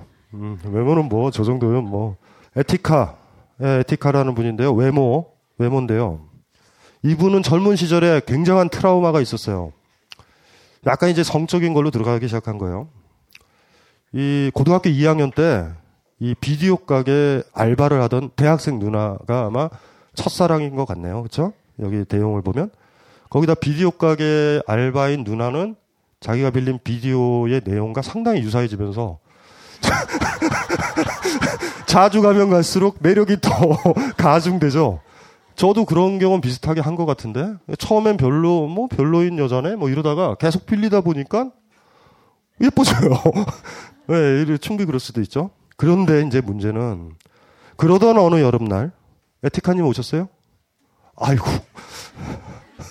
오셨구나. 그러던 어느 이거 읽어도 되나요? 예. 아 오늘은요 진짜로 이거는요 아니 고해성사예요. 모든 글들이. 그래서 이걸 물어봐야 돼요. 그러던 어느 여름날 친구와 함께 찾아간 그 비디오 대여점에 그 누나는 여전히 알바 중이었습니다. 장난기가 발동한 친구가 제 가슴을 가리키며 저분의 가슴이에요? 연상하세요? 그 친구가 이랬어요. 누나 얘 가슴 봐요. 엄청 크지 않아요? 크크크 라며 놀렸습니다. 반팔 면티 한 장 걸친 저는 그날따라 가슴이 도드라져 있었던 것이었습니다. 그죠? 그러면서 친구는 제 가슴을 움켜쥐더니 와 이것 봐 장난 아니네 라며 아주 작정하고 저를 놀렸었죠. 전 너무도 당황했고 이 상황을 빠르게 타개하고 싶었습니다. 어찌할 바 모르는 제게 그 대학생 누나는 이렇게 말했습니다. 어머 내 브라자 빌려줄까? 크크크. 이 누나 대단해요. 모든 게 무너졌습니다. 제가 흠모하던 그 누나가 그런 말을 했다는 것도 충격이었고 그 친구가 과연 내 친구일까도 충격이었지만 무엇보다도 제 가슴이 그렇게 도드라지게 나왔다는 것을 전 처음 알게 된 것이죠. 전 그날 이후로 단 하루도 빼놓지 않고 늘 반팔 면티를 5단에 받쳐 있습니다. 한여름 땀이 온몸을 적셔도 무조건 티는 2장을 입습니다. 도드라지는 가슴이 제 눈에 더욱 커 보이는 건지 몰라도 여하튼 전 그날 이후 약간 붙은 옷이라거나 라인을 강조하는 옷은 절대 입지 않았고 언제나 펑퍼짐하고 이렇게 됐어요. 여기서 한번 충격이죠. 충격이에요. 그다가 또 중략을 하고요. 아 이분이 진짜 제가 타임머신 있으면 제가 저 유년 시절부터 쫓아가서 제가 다 정리를 해드렸을 거예요. 또 이제 또 좀 시간이 좀 흘러서 이런 제가 너무 싫어지던 작년 어느 날 전 3년여 정도를 마음에 품고 좋아하며 지냈던 여자친구에게 연인으로 만나자며 고백했습니다. 그녀는 장난치지 말라며 제 고백을 밀어내더니 술에 취한 그녀를 집 앞까지 데려다주며 마지막 고백을 하는 제게 이렇게 말했습니다. 처음에 이렇게 고백을 해서 장난이라고 하면 더 얘기를 안 해야 되는데 이분은 마지막까지 끈질기게 그러니까 술에 취한 그 여자친구가 그냥 집까지 데려다 준 거예요. 그래서 마지막 고백을 한 거죠. 사귀자고. 그때 그 여자친구가 이렇게 얘기해요. 난 너랑 섹스 못해. 친구 관계로 오래 지냈기에 그럴 마음 자체가 안 든다라는 뉘앙스로 받아들일 수도 있었겠지만 제겐 오직 이렇게 들렸습니다. 너같이 뚱뚱한 애랑은 못해. 이렇게 들었대요. 그 다음에 제일 마지막 부분이요. 그 사이에 이제 우여곡절이 많아요. 95kg에서 77kg 감량, 300만원 PT, 뭐 그러고요. 또 어떤 여자는 이 여자 참 웃기네. 이 여자는요 또 다른 여잔데요 만나는 게 72kg가 제일 정량이래요 저 키에. 근데 그 여자친구 새로 또 만난 여자친구 65kg까지 같은 여자요? 예. 그 여자친구 같은 여자래요. 그래서 뚱뚱하다는 느낌 때문에 몸을 계속 이제 관리를 하셨죠. 300만원 PT에 뭐 해서 77kg까지 막 감량했는데 72kg가 제일 몸에 건강한 건데 여자친구가 원하는 건 65kg이래요. 이 여자친구는요 굶겨 죽이려는 거예요. 제가 봤을 때. 어쨌든 다행인지 모르겠으나 최근 선생님의 강의대로 살고자 노력하다 보니 많이 좋아진 기분입니다. 사랑에 대해서도 솔직하게 다가갈 수 있겠다 싶은 용기도 생기고 직장에서 최대한 에너지를 세이브하고 그렇죠. 이거 좋아요. 네. 삶을 향유하는 데 투자하기 위해 밴드를 결성하고 드럼을 배우고 있어요. 박수 좀 쳐주세요. 예. 예.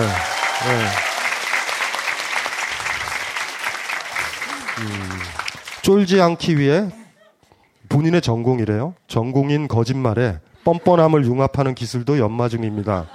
하지만 제 몸에 대한 컴플렉스는 잘 극복이 안 되네요.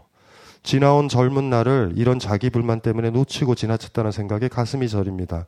앞으로 남은 삶을 온전히 즐기고 향유할 수 있도록 제 몸에 대한 컴플렉스 상담 부탁드려요. 그러니까 지금 33세죠? 그렇죠. 그 여자친구는 어떻게 됐어요? 아직도 만나요? 헤어졌어요? 네, 헤어졌습니다. 네. 어떻게 왜 헤어졌어요? 65kg는 못 뺀 거예요? 근데 그 좀 뭐랄까 좀 거리감이 좀 생기더라고요. 계속 그 저를 만나면 항상 넌 더 살 빼야 된다. 나는 그런 남자가 좋다. 뭐 계속 그런 얘기를 하니까 저도 솔직히 성적인 욕구나 이렇게 다가가고 싶은 마음이 많은데도 불구하고 그 정도 몸무게가 안 되는 것 같아서 난 좀 함량 미달이 아닐까 뭐 이런 생각도 하게 되고 솔직히 만나면서 스킨십이라고는 저기 손잡는 거 말고는 한 적 없고요. 한 100일 가까이 됐다가 서로 너무 그게 네, 격차가 생겨서 네, 헤어지게 됐습니다.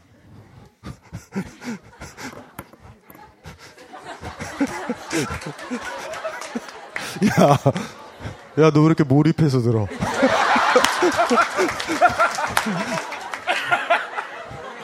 어? 뭐라고? 다 뜯다. 아예 다른 사람들도 다 잘 뜯는다고? 야, 다른 사람들이야 너랑 같아. 너 교복 입고 있잖아. 얘는 성적인 걸 여자를 볼 때 성적인 걸 배제해서 보는 아이예요. 이게 일단은 그러네요. 이게 참 문제라니까요. 그러니까 이제 일단은 가장 중요한 게 뭐 이게 뻔뻔하면 되는 건데 이 직장에서 일하시는 분들은 이렇게 사실은 이 그 일종의 산재에 해당하는 것이 뭐냐면 뱃살이 나와요. 그게 뭔지 아시죠? 이거는 어쩔 수 없어요. 이건 안 돼요. 이건 사무직의 숙명이라고나 할까? 왜냐면 저도 글을 써봐서 알잖아요. 그럴 때 누군가가 그 뱃살을 만져요. 이렇게 탁. 어머, 뱃살이네? 굉장히 충격적이잖아요. 그쵸. 이럴 때 뻔뻔하면 되거든요. 그래서 저 같으면 이렇게 해도 돼요. 이런 소리를 내면 되죠. 아. 이렇게 못하죠. 이게 문제거든요. 그러니까 똑같은 건데 이걸 어떻게 받아들이느냐의 사실 문제거든요. 근데 조금 이 여자분이랑 몇 년이죠? 그러면 몇 년 사귄 거죠? 알고 지낸 건 한 11년서 알고 지냈고요. 그 사귄 거는 100일. 잠깐만. 이거는 외모 상담이 아니에요. 그러니까 아까도 제가 얘기했지만 손잡을 때 힘들었죠. 답이 안 나오는 거죠. 그렇죠? 손잡을 때 저렇게 힘들었죠. 그 100일을 재고 있어요. 서로 그렇게 가까이 남녀가 붙어 있었다라고 그러면 그 여자분도 본인도 원했을 텐데 그렇죠? 그 기간이 너무 길면요. 리셋이 돼버리는 거예요. 그러니까 손 만졌을 때까지는 약간 조율이 된 듯 하다가 그렇죠? 그리고 어쩌면은 그 너무나 많은 생각들을 지금 하고 있었고 그러니까 그건 그런 문제예요. 사실은. 예. 그리고 또 하나가 이 몸에 대한 컴플렉스는요. 이건 다른 여자 본인이 강해지면 되는 게 정답인데 그게 없다면 좋은 여자를 만나는 수밖에 없어요. 어머 저 꼭지 예쁘네. 진짜예요. 아니에요. 이게 제일 강렬한 거예요. 이게 제일 강렬한 거예요 사실은. 어떤 여자를 만나서 난 저 꼭지가 너무 좋아 자기.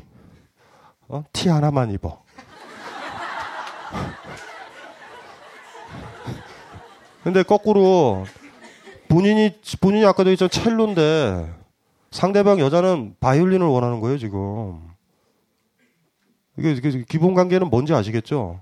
그러니까 당연히 첼로가 컴플렉스를 느끼죠. 자기는 이렇게 큰데 그 작은 바이올린이 되라고 그러니. 근데도 이제 본인은 또 좋았던 거예요. 그래서 그게 하나의 실수처럼 하나 오버해서 지금까지 오신 거고요. 손잡고 진도가 안 나갔다라는 건 그 사이에 전전 하고 오시다가 그 여자가 아닌 거예요. 정확하게는. 그래서 지금 여자 한 명 있는 거예요, 지금. 예, 10명 정도를 더 만나야지 이 문제 해결돼요. 무슨 소리인지 아시겠죠? 그렇죠? 어떤 여자가 훌륭한 연주자야. 저 여자는 멋있어라고 얘기를 하려면 제가 얘기했죠. 형용사를 붙일 수 있는 거는 다 비교라고 그랬죠. 그림 첫 그림 보고서 아, 아름답다라고 누가 그래요? 100장을 본 사람이 어떤 그림을 보고 아름답다고 하는 거와 5,000장을 본 사람이 아름답다고 하는 건 다른 거예요. 그러니까 최소한 어떤 남자를 선택할 때 여러분들이 막 오바해서 훌륭한 남자야. 훌륭한이란 말을 붙이지 마세요. 한 명인데 달랑. 최소한 두 번째에 붙여야 돼. 걔보다 훌륭하다. 10명 정도 만나봐야 이건 좀 이제 판단이 좀 드는 거예요. 뭐 첫사랑에 결혼했다. 아우 짜증나요. 보이지 않아요? 애가 능력만 있으면 이혼해요, 당연히. 옆집 아저씨가 더 멋있는데? 훌륭한 남자를 발견해요. 그러니까 많이 만나셔야 돼요. 그러니까 어떤 안목을 기르기 위해서. 이거는 음악도 마찬가지고 여행도 그렇죠. 처음 간 곳이 집보다는 무조건 난이 좋다. 거기서만 살면 돼요. 근데 잘못해서 길을 잘못 들어서 옆에 갔더니 더 좋네요. 그러니까 여행을 한 20곳, 30곳 갈쯤 돼야 나 이곳에서 살다가 죽겠다라는 곳을 정하죠. 그러니까 사실은 한번 누구를 딱 만나가지고 그냥 끝까지 가겠다. 약간 무섭지 않아요? 그러니까 여행지 딱 한 곳 간 거예요. 그냥 공항에 딱 내리자면서 여기가 좋다. 이거 안 맞는 거죠. 그러니까 지금서부터 시작하시는 거고요. 그리고 아까도 얘기했잖아요. 그러니까 나중에 지금 상처가 다 외부에서 오잖아요. 그러니까 젖꼭지도 괜찮았어요. 아무 문제 없었어요. 근데 그 비디오 가게 아줌마가 그 누나가 브라자 얘기를 하면서 그냥 훅 갔잖아요. 물론 그걸로 훅 간 이유는 저분이 어렸을 때 브라자에 대한 꿈이 있었거든요. 그러다 보니까 상처를 받았죠. 어쨌든 외부에서 상처를 받았어요. 여리신 분이라고요. 근데 이제 조금만 더, 지금 멋지세요. 충분히. 지금도 티가 2개네요? 속에 또 입으셨어요? 보고 싶은데요? 우리가 저걸 보고 칭찬해주면 돼요. 저기요. 저 겉옷 다 벗지 말고 겉옷만. 겉티 벗어봐요 한번. 겉티. 아, 빨리. 아니 요새는 저기 가슴보다 배가 더 나와서 요새. 아 괜찮아요. 괜찮아요. 배도 해방시켜줄게. 자 이제 이리 와봐요. 벗어봐요. 일로 와봐요.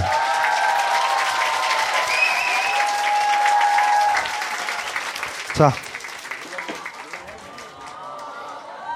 이쪽으로 오세요. 드디어 어느 한 청년이 모든 신체적 콤플렉스에서 해방돼서 자유를 만끽하는 시간이 왔어요. 자 하나를 벗어봐요.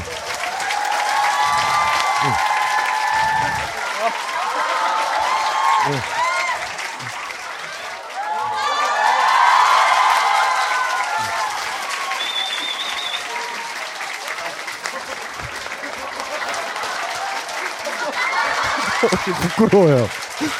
자, 앞에 보세요. 괜찮지 않아요?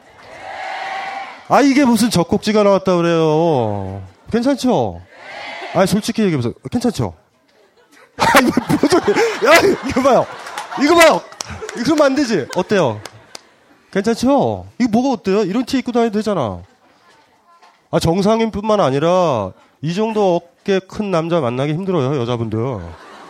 사실 이게 여러분들은 젊어서 그런데 여러분들이 40 정도 먹으면 이 정도 어깨 되는 남자를 좋아하기 시작해요. 지금 연예인들 어깨 없는 애들 좋아하죠? 이 어깨거든요. 여기, 저기 나이 저 40대 중반 이상 되신 분 손들어 보세요. 중반 이상이다. 그죠? 어때요? 멋있죠? 들어가셔야 돼요. 네. 그냥 이것만 입고 있어요, 이것만.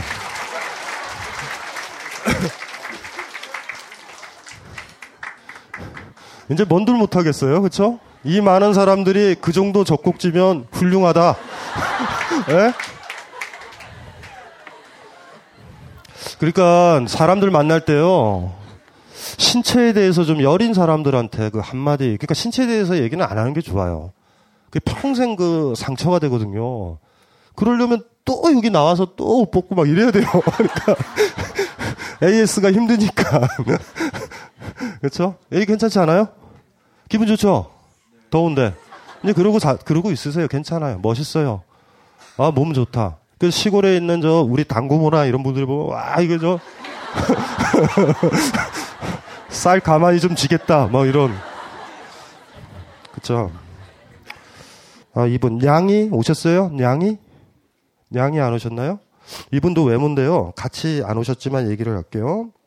이분도 외모가 이제 문제인데, 외모가, 그 목소리도 문제예요. 남도 이런 여자분들 있죠. 아주 터프하고 털털한 척해서, 넌 떼지야! 이래도, 떼는 뭐 떼! 멋지지! 이러지만 집에서 상처받는 전형적인 케이스.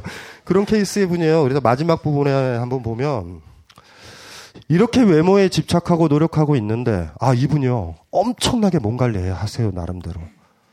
그러면서도 남들이 항상 저를 못생기고 뚱뚱하게 보는 것만 같아서 너무 속상합니다. 남의 눈 의식하지 말라고 말씀하셨지만서도 그게 마음대로 됩니까? 저 도전적이죠. 그러니까 외모에 집착하는 저도 무섭고 이러다가 더하면 성형 중독으로 빠질 것도 같고 무엇보다도 인간관계와 사회생활에 있어서 잘못되는 모든 일들의 원인을 저의 외모 때문이라고 돌려버리는 제 자신이 너무 한심하면서 걱정됩니다. 회사에 정말 이쁜 여자 후배들이 있는데 가끔, 아니 자주 이런 생각을 하지요. 내가 쟤네처럼 생겼어도 이런 대접 받진 않았을 텐데, 내가 쟤네처럼 이쁘면 이런 말 안 들었을 텐데 라고요. 전 어떻게 해야 할까요? 단순히 다른 사람 신경 쓰고 다른 사람들한테 인정받으려고 하지 말아요. 말고 거지같이 입고 혹은 벗고 뛰어다녀 봐요. 말고 다른 방법은 없을까요? 예. 아, 이런 분들 무서운 분이죠. 그러니까 제 대답을 다 알고 있어요. 그러니까 예. 이렇게 생각 많이들 하시죠. 좀 위로의 말을 드리면, 여러분의 외모를 신경 쓰는 사람은 지구상에 거의 없다라는 사실을 아셔야 돼요. 아무리 여러분이 명품을 입어도 그거는 나이가 지나면 알게 돼요. 그래서 나이 드신 분이 수수해지는 이유가 포기한 게 아니라 발악을 해도 아무 무의가 없다라는 걸 알게 되는 거예요. 그런데 유치한 사람이면, 어린아이들 있죠. 베이비들은 세상이 자기 중심으로 돌잖아요. 꼬맹이들은. 그쵸? 그쵸? 크리스마스니 눈이 와야 돼요. 자기를 위해서. 뭐 이런 식이죠. 그러니까 아직은 젊으셔서 그래요. 이분은 젊다라는 게 모든 매력이죠. 그쵸? 에, 그 위로가 되나요? 의외로 여러분들을 보고 있는 사람이 없다라 놀라운 사실. 그 사람들이 여러분을 살짝 봤을 때도 그냥 사람이 있어서 보는 것뿐이지 이뻐서 보는 건 아니라는 사실. 그건 나중에 한두 번 실험을 해보시면 알아요. 눈썹 왼쪽을요 파랗게 염색을 하고 가도 아무도 못 알아보는 걸 알 거예요. 그렇게 의식하지 않아요.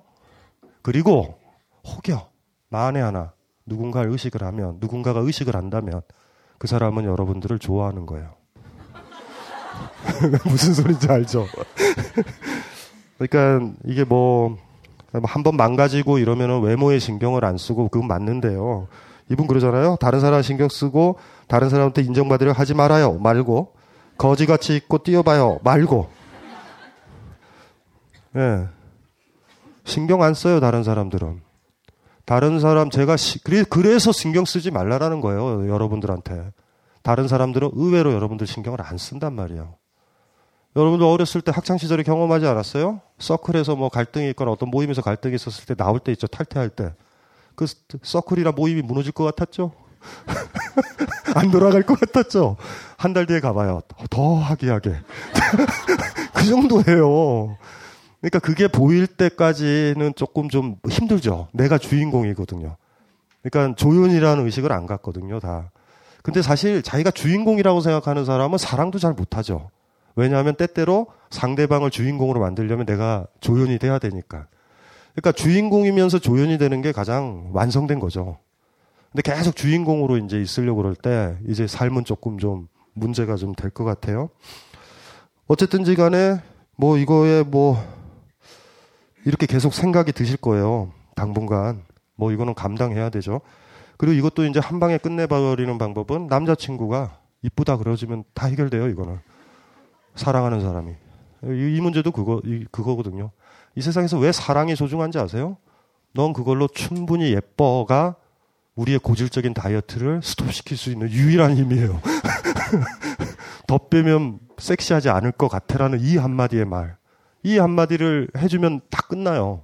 그래서 다이어트에 몰입하는 사람은요, 남자친구가 없거나, 남자친구가 아니면 강하게 섹시한 걸 찾거나, 둘 중에 안 할 거예요. 그쵸? 근데 되게 남자친구가 오면 그 측은한 모습 때문에 한마디 할 거예요. 지금 훨씬 더 예뻐. 라고. 요거를 기다리는 게 사실 빠르죠. 이분한테는. 그렇죠? 사랑이 그래서 구원이라니까요. 진짜 내가 인정받았으면 하는 사람이 나를 인정해준다라는 거는 굉장히 크죠. 제가 예전에 사랑할 때도 얘기했죠. 나는 A를 사랑한다를 풀면 뭔지 아시겠죠? 나는 A가 나를 사랑해주길 원해요. 나는 철수를 사랑해는 나는 철수가 나를 사랑하길 원해요. 바닥에는. 그러니까 누군가를 사랑하게 되는데 그 사람이 이제 됐어. 이제 그 정도면 됐어, 몸. 더 빼면 미울 것 같아. 라는 그 한마디 말이 얼마나 크겠어요. 그러니까 그게 이제 어쨌든 희망이 되겠죠? 예. 자, 10시 이후 도착. 멈춤님. 거기 오셨다. 혹사시거든요, 혹사? 그러니까 저분은 어떤 거냐면 대충 몸을 가혹하게 굴려요. 막 산을 가거나 뭐를 가거나 해서 몸을 가혹하게 하면서 정신적 쾌감을 느끼는 분. 이런 거죠. 얼마 전에는 왼쪽 엄지에 염증이 생겼는데 이 아픔이 좋은 겁니다. 하루 이틀 지나면서 퉁퉁 붓기 시작하더니 노란 고름이 들었습니다. 툭툭 건드리거나 꾹 눌러보면 그 통증이 저는 개상하게도 좋았습니다. 뭔가 몸이 살아있구나. 다행이구나. 왼손이 오른손보다 훨씬 커지다가 어쩌면 손가락 한 놈이 손을 통째로 해볼 만큼 커질지도 모르겠다. 이런 상상을 하며 즐거워했습니다. 그러다가 남편에게 발각, 당장 큰이라도 날 것처럼 혼이 났습니다. 봉하직념인가 걸리면 손가락을 잘라내야 한다고 막 협박을 들으며 병원에 갔고 의사에게도 약간 놀림을 받으며 치료를 받고 항생제 처방을 받았습니다. 저는 몸의 아픔으로 정신에게 쾌락을 허락하는 일을 습관적으로 해온 것입니다. 지금까지 강신주 선생님의 자세로 미루어 보아 그럼 그냥 하세요. 이러실 것 같기는 합니다만 저는 아직 아이가 없습니다. 물론 아직 구체적인 계획도 없고요. 현재 아직 부록은커녕 스스로를 잘 바라보지도 못하는 우리가 무슨 아이냐, 우리가 일단 즐거워지자 주의입니다. 짧고 굵은 몸에 대한 컴플렉스가 몸을 학대하고 즐거워하는 기제로 발전한 것은 아닌가. 못생긴 얼굴에 대한 부정을 몸에게 압박하는 걸까요? 고민이라도 올려도 될까요? 예, 이런 글이거든요. 산을 많이 타시고요. 마라톤 뭐 이런 걸로 몸을 이렇게 뭐라 그러냐면 강하게 프레스를 걸죠. 예. 이거는 제가 짐작이 돼요. 예. 그리고 이분은 몸을 좀 아시기는 아시는 거예요. 근데 그 강력하게 뜀의 의미 부여는 좀 잘못된 것 같아요. 아주 격한 운동이라든가 마라톤은요, 세계에 열리는 경험을 줘요. 사실은. 그러니까 아까도 처음에 들었으면 좋았을 텐데, 육체와 정신이 같이 간다 그랬죠. 아주 여러분들이 강력하거나 육체적으로 극한 경험을 하면 정신이 세계에 열리는 경험을 해요. 그러니까 그거를 못 해보신 분들은 되게 대충 몸을 안 움직이고 머릿속에 혼자 갇혀있어요, 이렇게. 번지점프 할 때 쾌락 느끼신 분. 야, 이거 좋은걸? 있죠? 이분들 별게 아니에요. 몸이 뛰어야 돼요. 그러니까 올라가서 뛸까 말까 이러면 힘들어서 못 뛰고 뛰면은 느끼는 게 있어요. 극한적인 그런 어떤 경험일 때. 그래서 지금 그 방향은 그거의 의미 부여가 조금 잘못되어 있는 것 같아요. 몸을 학대한다? 학대한다라고 그럴까요? 잊으려고 막 뛰시는 거예요? 그건 아니었죠. 그 즐거웠지 않으셨나요? 즐거웠어요. 오히려 중요한 건 남편과의 관계나 기타 등등 다른 육체적 관계가 본인의 육체적인 그 어떤 세계와 개방되는 거에 충족을 못 시키고요. 아니면 결혼해서 뭐 시댁 간의 문제가 이런 것들이 육체적으로 협소하게 만들어요. 이것만 하라, 이거 하라.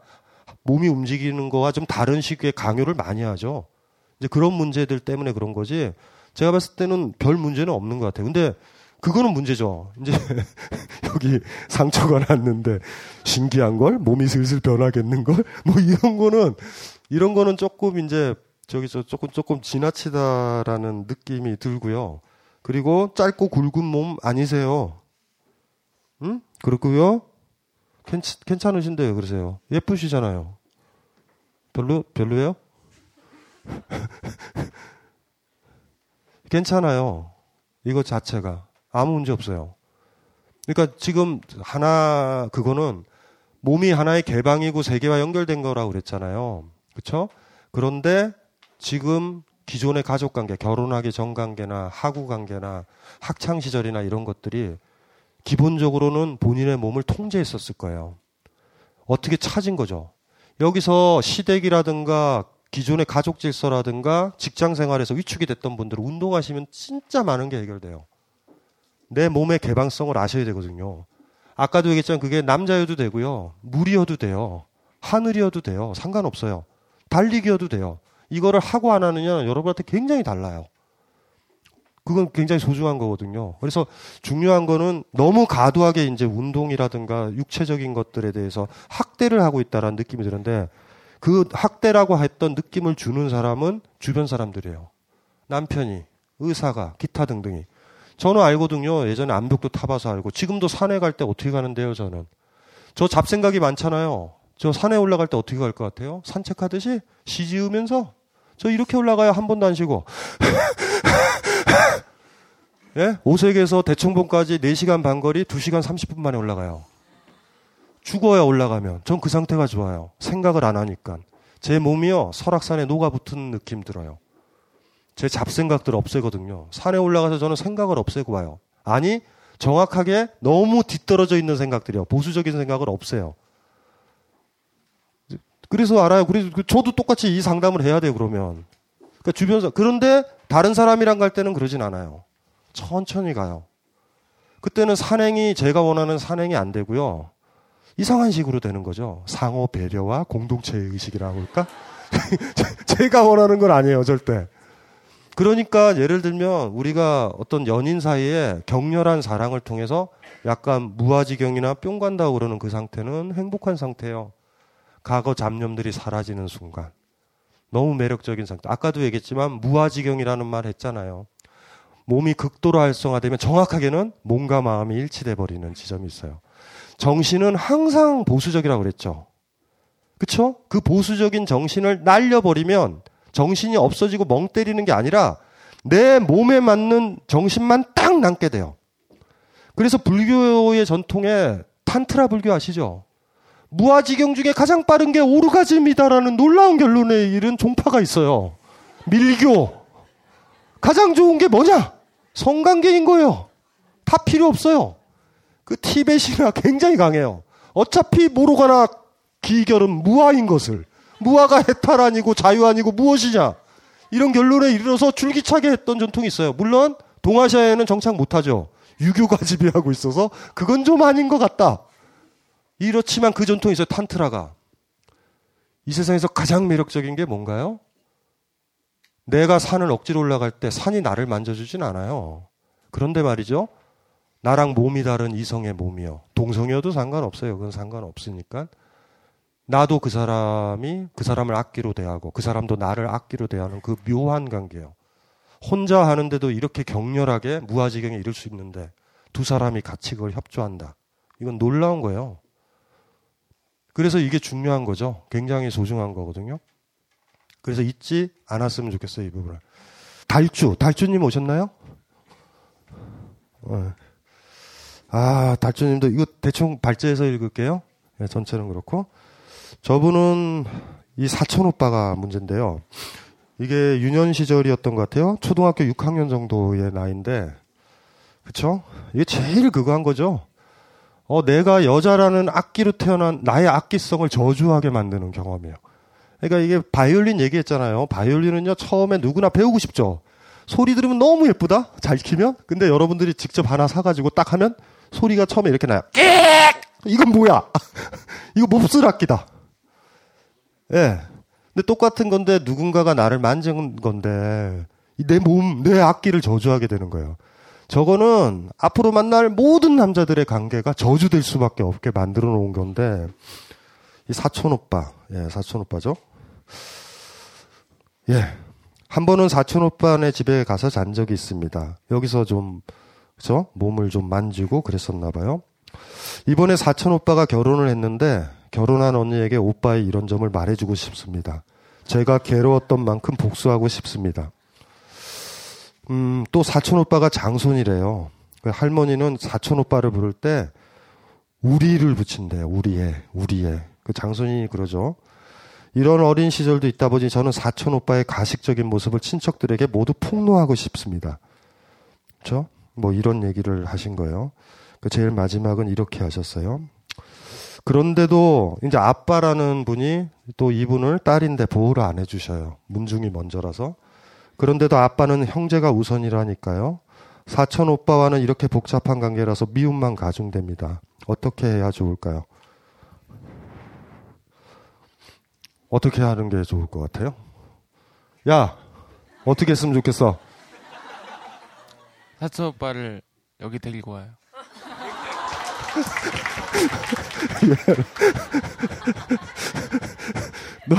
너 아까 저 형이 옷 벗은 거 보고 그러는 거지?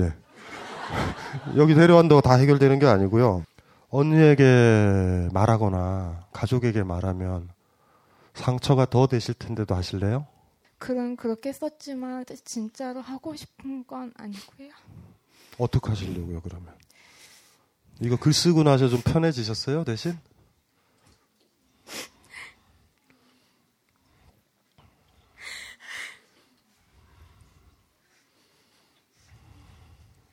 옛날 어른들이 똥 밟았다라는 얘기를 해요. 많이. 그러니까 사촌 오빠 어렸을 때일 텐데 미숙하죠. 미숙하고 미숙해요. 둘 다 미숙했을 때인 것 같아. 되돌릴 수도 없고, 그쵸? 그리고 우리 성추행의 대부분들이 사촌이나 이 내부에서 일어난단 말이에요. 사실 의외로. 그래서 근데 이것들은 이제 공개가 안 돼요. 그러니까 외부 사람이 한 것들은 공개가 되는데 내부에서는 공개를 안 하거든요. 직장에서 하면 이놈의 직장 때려치면 돼 라고서 공개를 하면 되는데 이놈의 집안을 때려쳐는 안 돼요. 호적, 아버지, 어머니 관계 들어있죠. 복잡하게 연루돼 있죠. 그리고 이제 이런 복잡한 문제들이에요. 이런 상처들이 있을 거고 상처가 쌓여 계시고 그렇죠? 저거를 어찌할까? 그렇죠? 어찌할까요? 저거를 측은해서 저거를 어떻게 만져줄까요? 누가 만져줄까? 그렇죠? 오늘 이렇게 얘기하고 우신 걸로 일단은 감정적 증오가 좀 풀리실 거예요. 이렇게 공개적인 자리에서 천주교에서도 그걸 잘 악용하잖아요. 힘든 걸 얘기하면 편해지거든요. 예전에 제가 누누이 얘기했지만 이야기된 고통은 고통이 아니다라는 이성복 시인 얘기했죠. 무언가를 이야기한다라는 건 거리를 두는 거거든요. 그림을 그리려면 사물 바깥에 있어야 그림이 그려지죠. 사과를 눈앞에 두고 어떻게 그림을 그릴까요? 아무리 좋고 가까이 붙어 있어도 그리려면 거리를 둬야 되듯이 이야기를 하시면 그 순간은 고통스럽지 않아요. 지금도 남의 일 보듯이 이렇게 좀 거리를 두셨으면 좋겠다. 그리고 제가 하나 얘기를 드릴 거는 앞으로 이 얘기들을요. 친구들이나 어쨌든 기타 등등 어떤 모임에서나 뭐 충분히 괜찮다라고 그러면 얘기를 자주 하세요. 옛날에 여행, 아주 몹쓸 여행기처럼. 그렇게 얘기하면 얘기할수록 거기서 벗어나거든요. 이야기된 고통은 고통이 아니다라고 얘기를 한 게 무슨 소리냐면 자기 고통을 제대로 이야기하고 말한다라는 거는요. 철창 같아서 그 철창 안에다 내 고통을 집어넣는 거예요. 근데 제대로 정직하게 집어넣으면 안 나오는데 어정쩡하게 이야기하거나 부풀려서 이야기하면 반 정도는 안 들어가서 나중에 나를 또 괴롭혀요. 그러니까 제대로 오늘 얘기하셨잖아요. 이거 글 쓰면서도 한번 우셨겠고 지금도 우셨겠고요. 그렇죠? 이 조건이시고요. 하나는 이게 우리 달주님의 삶의 한 역사예요. 제가 이런 얘기하면 위로가 될지 모르겠다. 60, 70 정도 됐었을 땐 참 작은 일일 거예요. 지금은 너무 힘든 일이지만 처음에 너무 힘든 일을 겪은 거거든요. 이거는 사실은 더 강한 용기가 필요해요. 직장의 문제가 아니라서. 요 앞에서 제가 저분의 눈물을 봤었을 때 제가 드는 거는 제가 하나만 얘기할게요. 사실 가족이랑 단절해도 돼요. 또 우리가 또 가부장제사의 여자의 좋은 메리트가 시집 가버리는 거거든요. 쏘 쿨하게. 언젠간 그 가족이라는 거 징글징글한 거 떠나거든요. 그래서 제가 그러는 게 그런 거죠. 영원히 거기를 안 떠날 곳이다라고 그러면 문제가 되는데 떠나실 거기 때문에 제가 저분이 하나의 안 좋은 추억을 가족 내부에 하나 더 만들 것인가. 왜냐하면 또 이게 왜냐하면 사실 복잡하잖아요. 그것도 터트리고 그럼 한 여자가 또 부인으로 들어왔어요. 근데 그 사촌 오빠의 어린 시절 그대로 계속 사는 게 아니고 사람은 또 변하고 그리고 아마 잊었겠죠. 자기가 했던 일이 잊을 수도 있을 거예요. 하지만 성추행을 막 계속 해오거나 이러면 또 문제는 되는데, 나한테는 상처를 준 건데 그 사람은 상처 준지도 모르고 가고 있고, 또 어떤 여자는 그 사촌 오빠가 좋다고 또 결혼을 하려고 그러는 거예요, 상황이. 그러니까 저분이 그게 다 보이는 거예요. 그러니 자기도 이렇게 됐는데 저 여자도 힘들게 하고, 또 저분이 우리 달주님이 나이가 저리 드셨으니 가족들이나 저 사촌 오빠 집 사람들도 다 할머니 할아버지 됐잖아. 언제 갈지 모르잖아. 훅 가는 나이잖아요 지금. 너무 오래돼 버린 거예요 이것들이. 근데 그게 갑갑한 거죠. 그래서 지금 저분이 어제나 1년 전에 당했다면 더 강한 조치들이 필요하죠. 근데 문제는 선택의 여지가 사실 지금 많이 없는 상황. 또 너무 착하시고요. 그리고 또 왜 가짓수들을 다 고민을 안 했을까요? 이거는 굉장히, 이걸 어떻게 처리하느냐의 문제는 사실 굉장히 개인적인, 사실 얘기하기가 좀 힘든 문제고, 하나는 그런 거죠. 어쩌면 그 상처가 나중에 말이죠. 나중에 재밌는 게 있어요. 상처를 받은 사람은요, 그 상처를 잘 응시하면 그런 상처를 다른 사람한테 안 줘요. 아픈 걸 진짜 아니까. 그러니까 하나의 성숙의 계기는 분명히 맞을 건데, 화내고 한다, 마지막에 한번 다 건드려 본다, 문제 삼아 본다, 그리고 조금 있다가 이 집을 떠나서 누군가랑 같이 살거나 독립한다. 그래서 상처가 두 개 생기네요.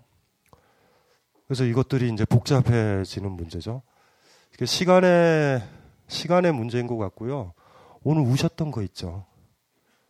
네, 그 울었을 때의 그 느낌 있죠. 그걸 잘 응시하고 가지고 계시면 좋을 것 같아요. 예, 참 안타까운 건 바로 이 순간에 다 끝났어야 될 일이거든요. 너무 많이 흘러왔던 일들, 너무 많이. 그리고 한 가지 또 하나 얘기를 드릴게요. 철학자 입장에서. 어떤 남자가 사람들을 성추행하죠. 그런 경우 많았죠, 작년에. 그렇죠? 그런데 사실은 그 남자 부모들을 찾아보면 굉장히 그 범죄자를 때렸거나 아주 왕따스럽게 자라난 아이들이, 자기보다 더 작은 왕따가 소녀고 어린 여자아이예요. 성추행이 그렇게 벌어지거든요, 사실. 그러면 다 따지고 보면 그 사람 하나 처형한다고 그래서 퉁치자, 우린 이렇게 가는 거예요. 법적 제도가 참 재밌는 게 뭔지 아세요? 구조를 바꾸려고 하지 않고요. 그 구조의 잘못을 어떤 한 사람한테 재판이란 제도를 통해서 네가 한 거 아니야? 할 수도 있고 안 할 수도 있고.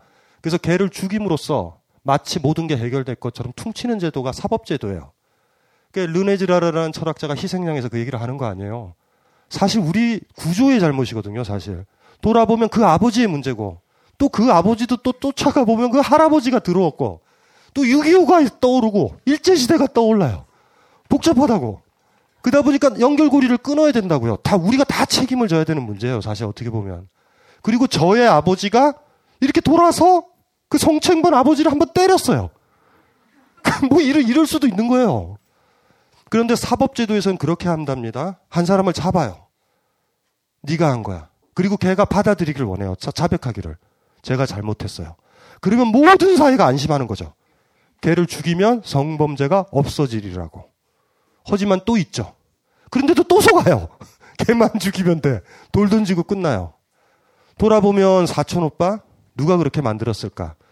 우리 장손 할아버지 할머니거든요. 뭐든지 해도 돼요. 만약에 거꾸로 장손녀였다고 해봐. 그 아이가 저 막내 아이고요. 자, 7번째 형제 아들이야. 언감생심 어딜 건드려요? 지가. 그러니까 따지고 들어가 보시면 한 사람 잡아가지고 그냥 죽여도 돼요. 편해. 하지만 조금 더 성숙하게 가본다면 참 더럽고 집요한 가부장제다. 참 더럽다. 그래서 사실 때 나중에 아이도 낳고 이렇게 사실 거 아니에요? 가부장제 없으세요. 그래서 아들이 딸 못 건드리게, 다른 여자 그렇게 함부로 못하게. 그게 일단은 저기 지금 우리 달주님이 하셔야 될 문제예요. 돌아보면 안답니다. 그래서 그 사촌 오빠를 파괴시켰다고 합시다. 하지만 말이죠, 진정한 원인은 여전히 있다라는 느낌이 들 거예요. 그렇게 쉽게 이제는 없어졌다 이러기에는 찜찜함이 남을 거야. 근데 스트레스는 해소돼요. 근데 너무 시간이 지금 많이 지난 거예요. 그때 하셔서 스트레스를 확 풀면 됐었는데 너무 많이 왔어요. 그래서 지금 움직이시면 재밌는 게 뭐냐 하면 지금 부모님도 그렇고요. 저 할아버지 할머니들 그 사람들이 약자예요. 달주님보다. 지금 다시 한번 박을 수도 있어요. 못을. 근데 그들이 약해진 그 모습이 본인한테 지금 열이시거든요. 본인한테 피드백이 될 거예요. 괜히 했다라고. 그러니 저 같으면 달주님한테 오늘 우신 걸로 전문 용어로 그냥 퉁 치시고 들어가자니 복잡하고요. 오늘 우신 걸로요. 오늘 이 얘기하고 글 쓰신 걸로요. 저는 이걸로 나아지리라고 봐요. 왜냐하면 달주님이 가지고 있는 이 힘든 것들을 저도 그렇고 여기 계신 분들이 다 나눠 갖는 거거든요. 좀 가벼워졌으면 좋겠다 이런 생각이 들고 저렇게 우시고 열이셔야 어떻게 하시려고. 구름 저 멀리 해를 가리고 그대 홀로 있을 때 내게 말해요. 그대를 위로할게요.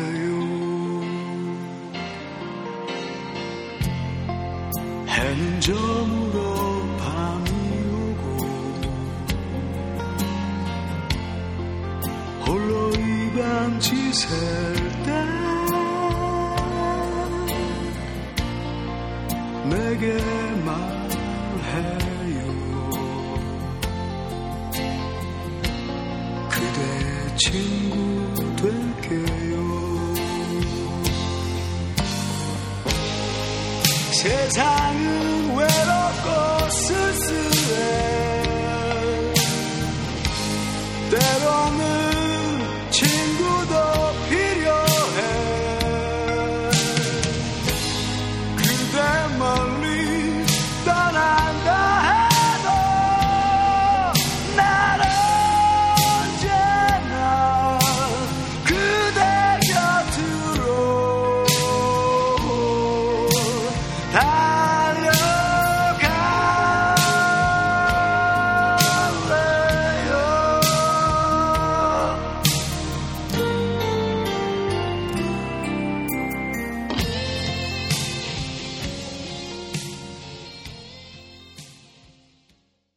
2013년 1월 민족 유일 정론 대단지일보의 역량이 총집결된 궁극의 컨텐츠 모음집이 탄생했습니다. 미생, 이끼, 야호 등으로 이미 만화가의 정점에선 윤태호가 그의 인생 최초로 만평 연재를 결정한 잡지. 네이버 웹툰에서 S라인, 살인자 오난감을 연재하며 천재작가의 등장이라 불리운 꼬마비의 신작을 유일하게 볼 수 있는 잡지. 위대한 캐치비로 일찌감치 대한민국을 뒤흔들어 놓은 강도화가 SF 섹스 향토 환타지 존슨의 단독 연재에 들어간 그 잡지. 재난국가의 필수 생존 교양서 더 딴지는 마켓.딴지.com에서 바로 구입하실 수 있습니다.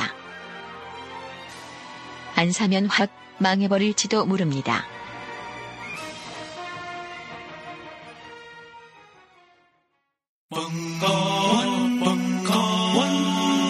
벙커원 라디오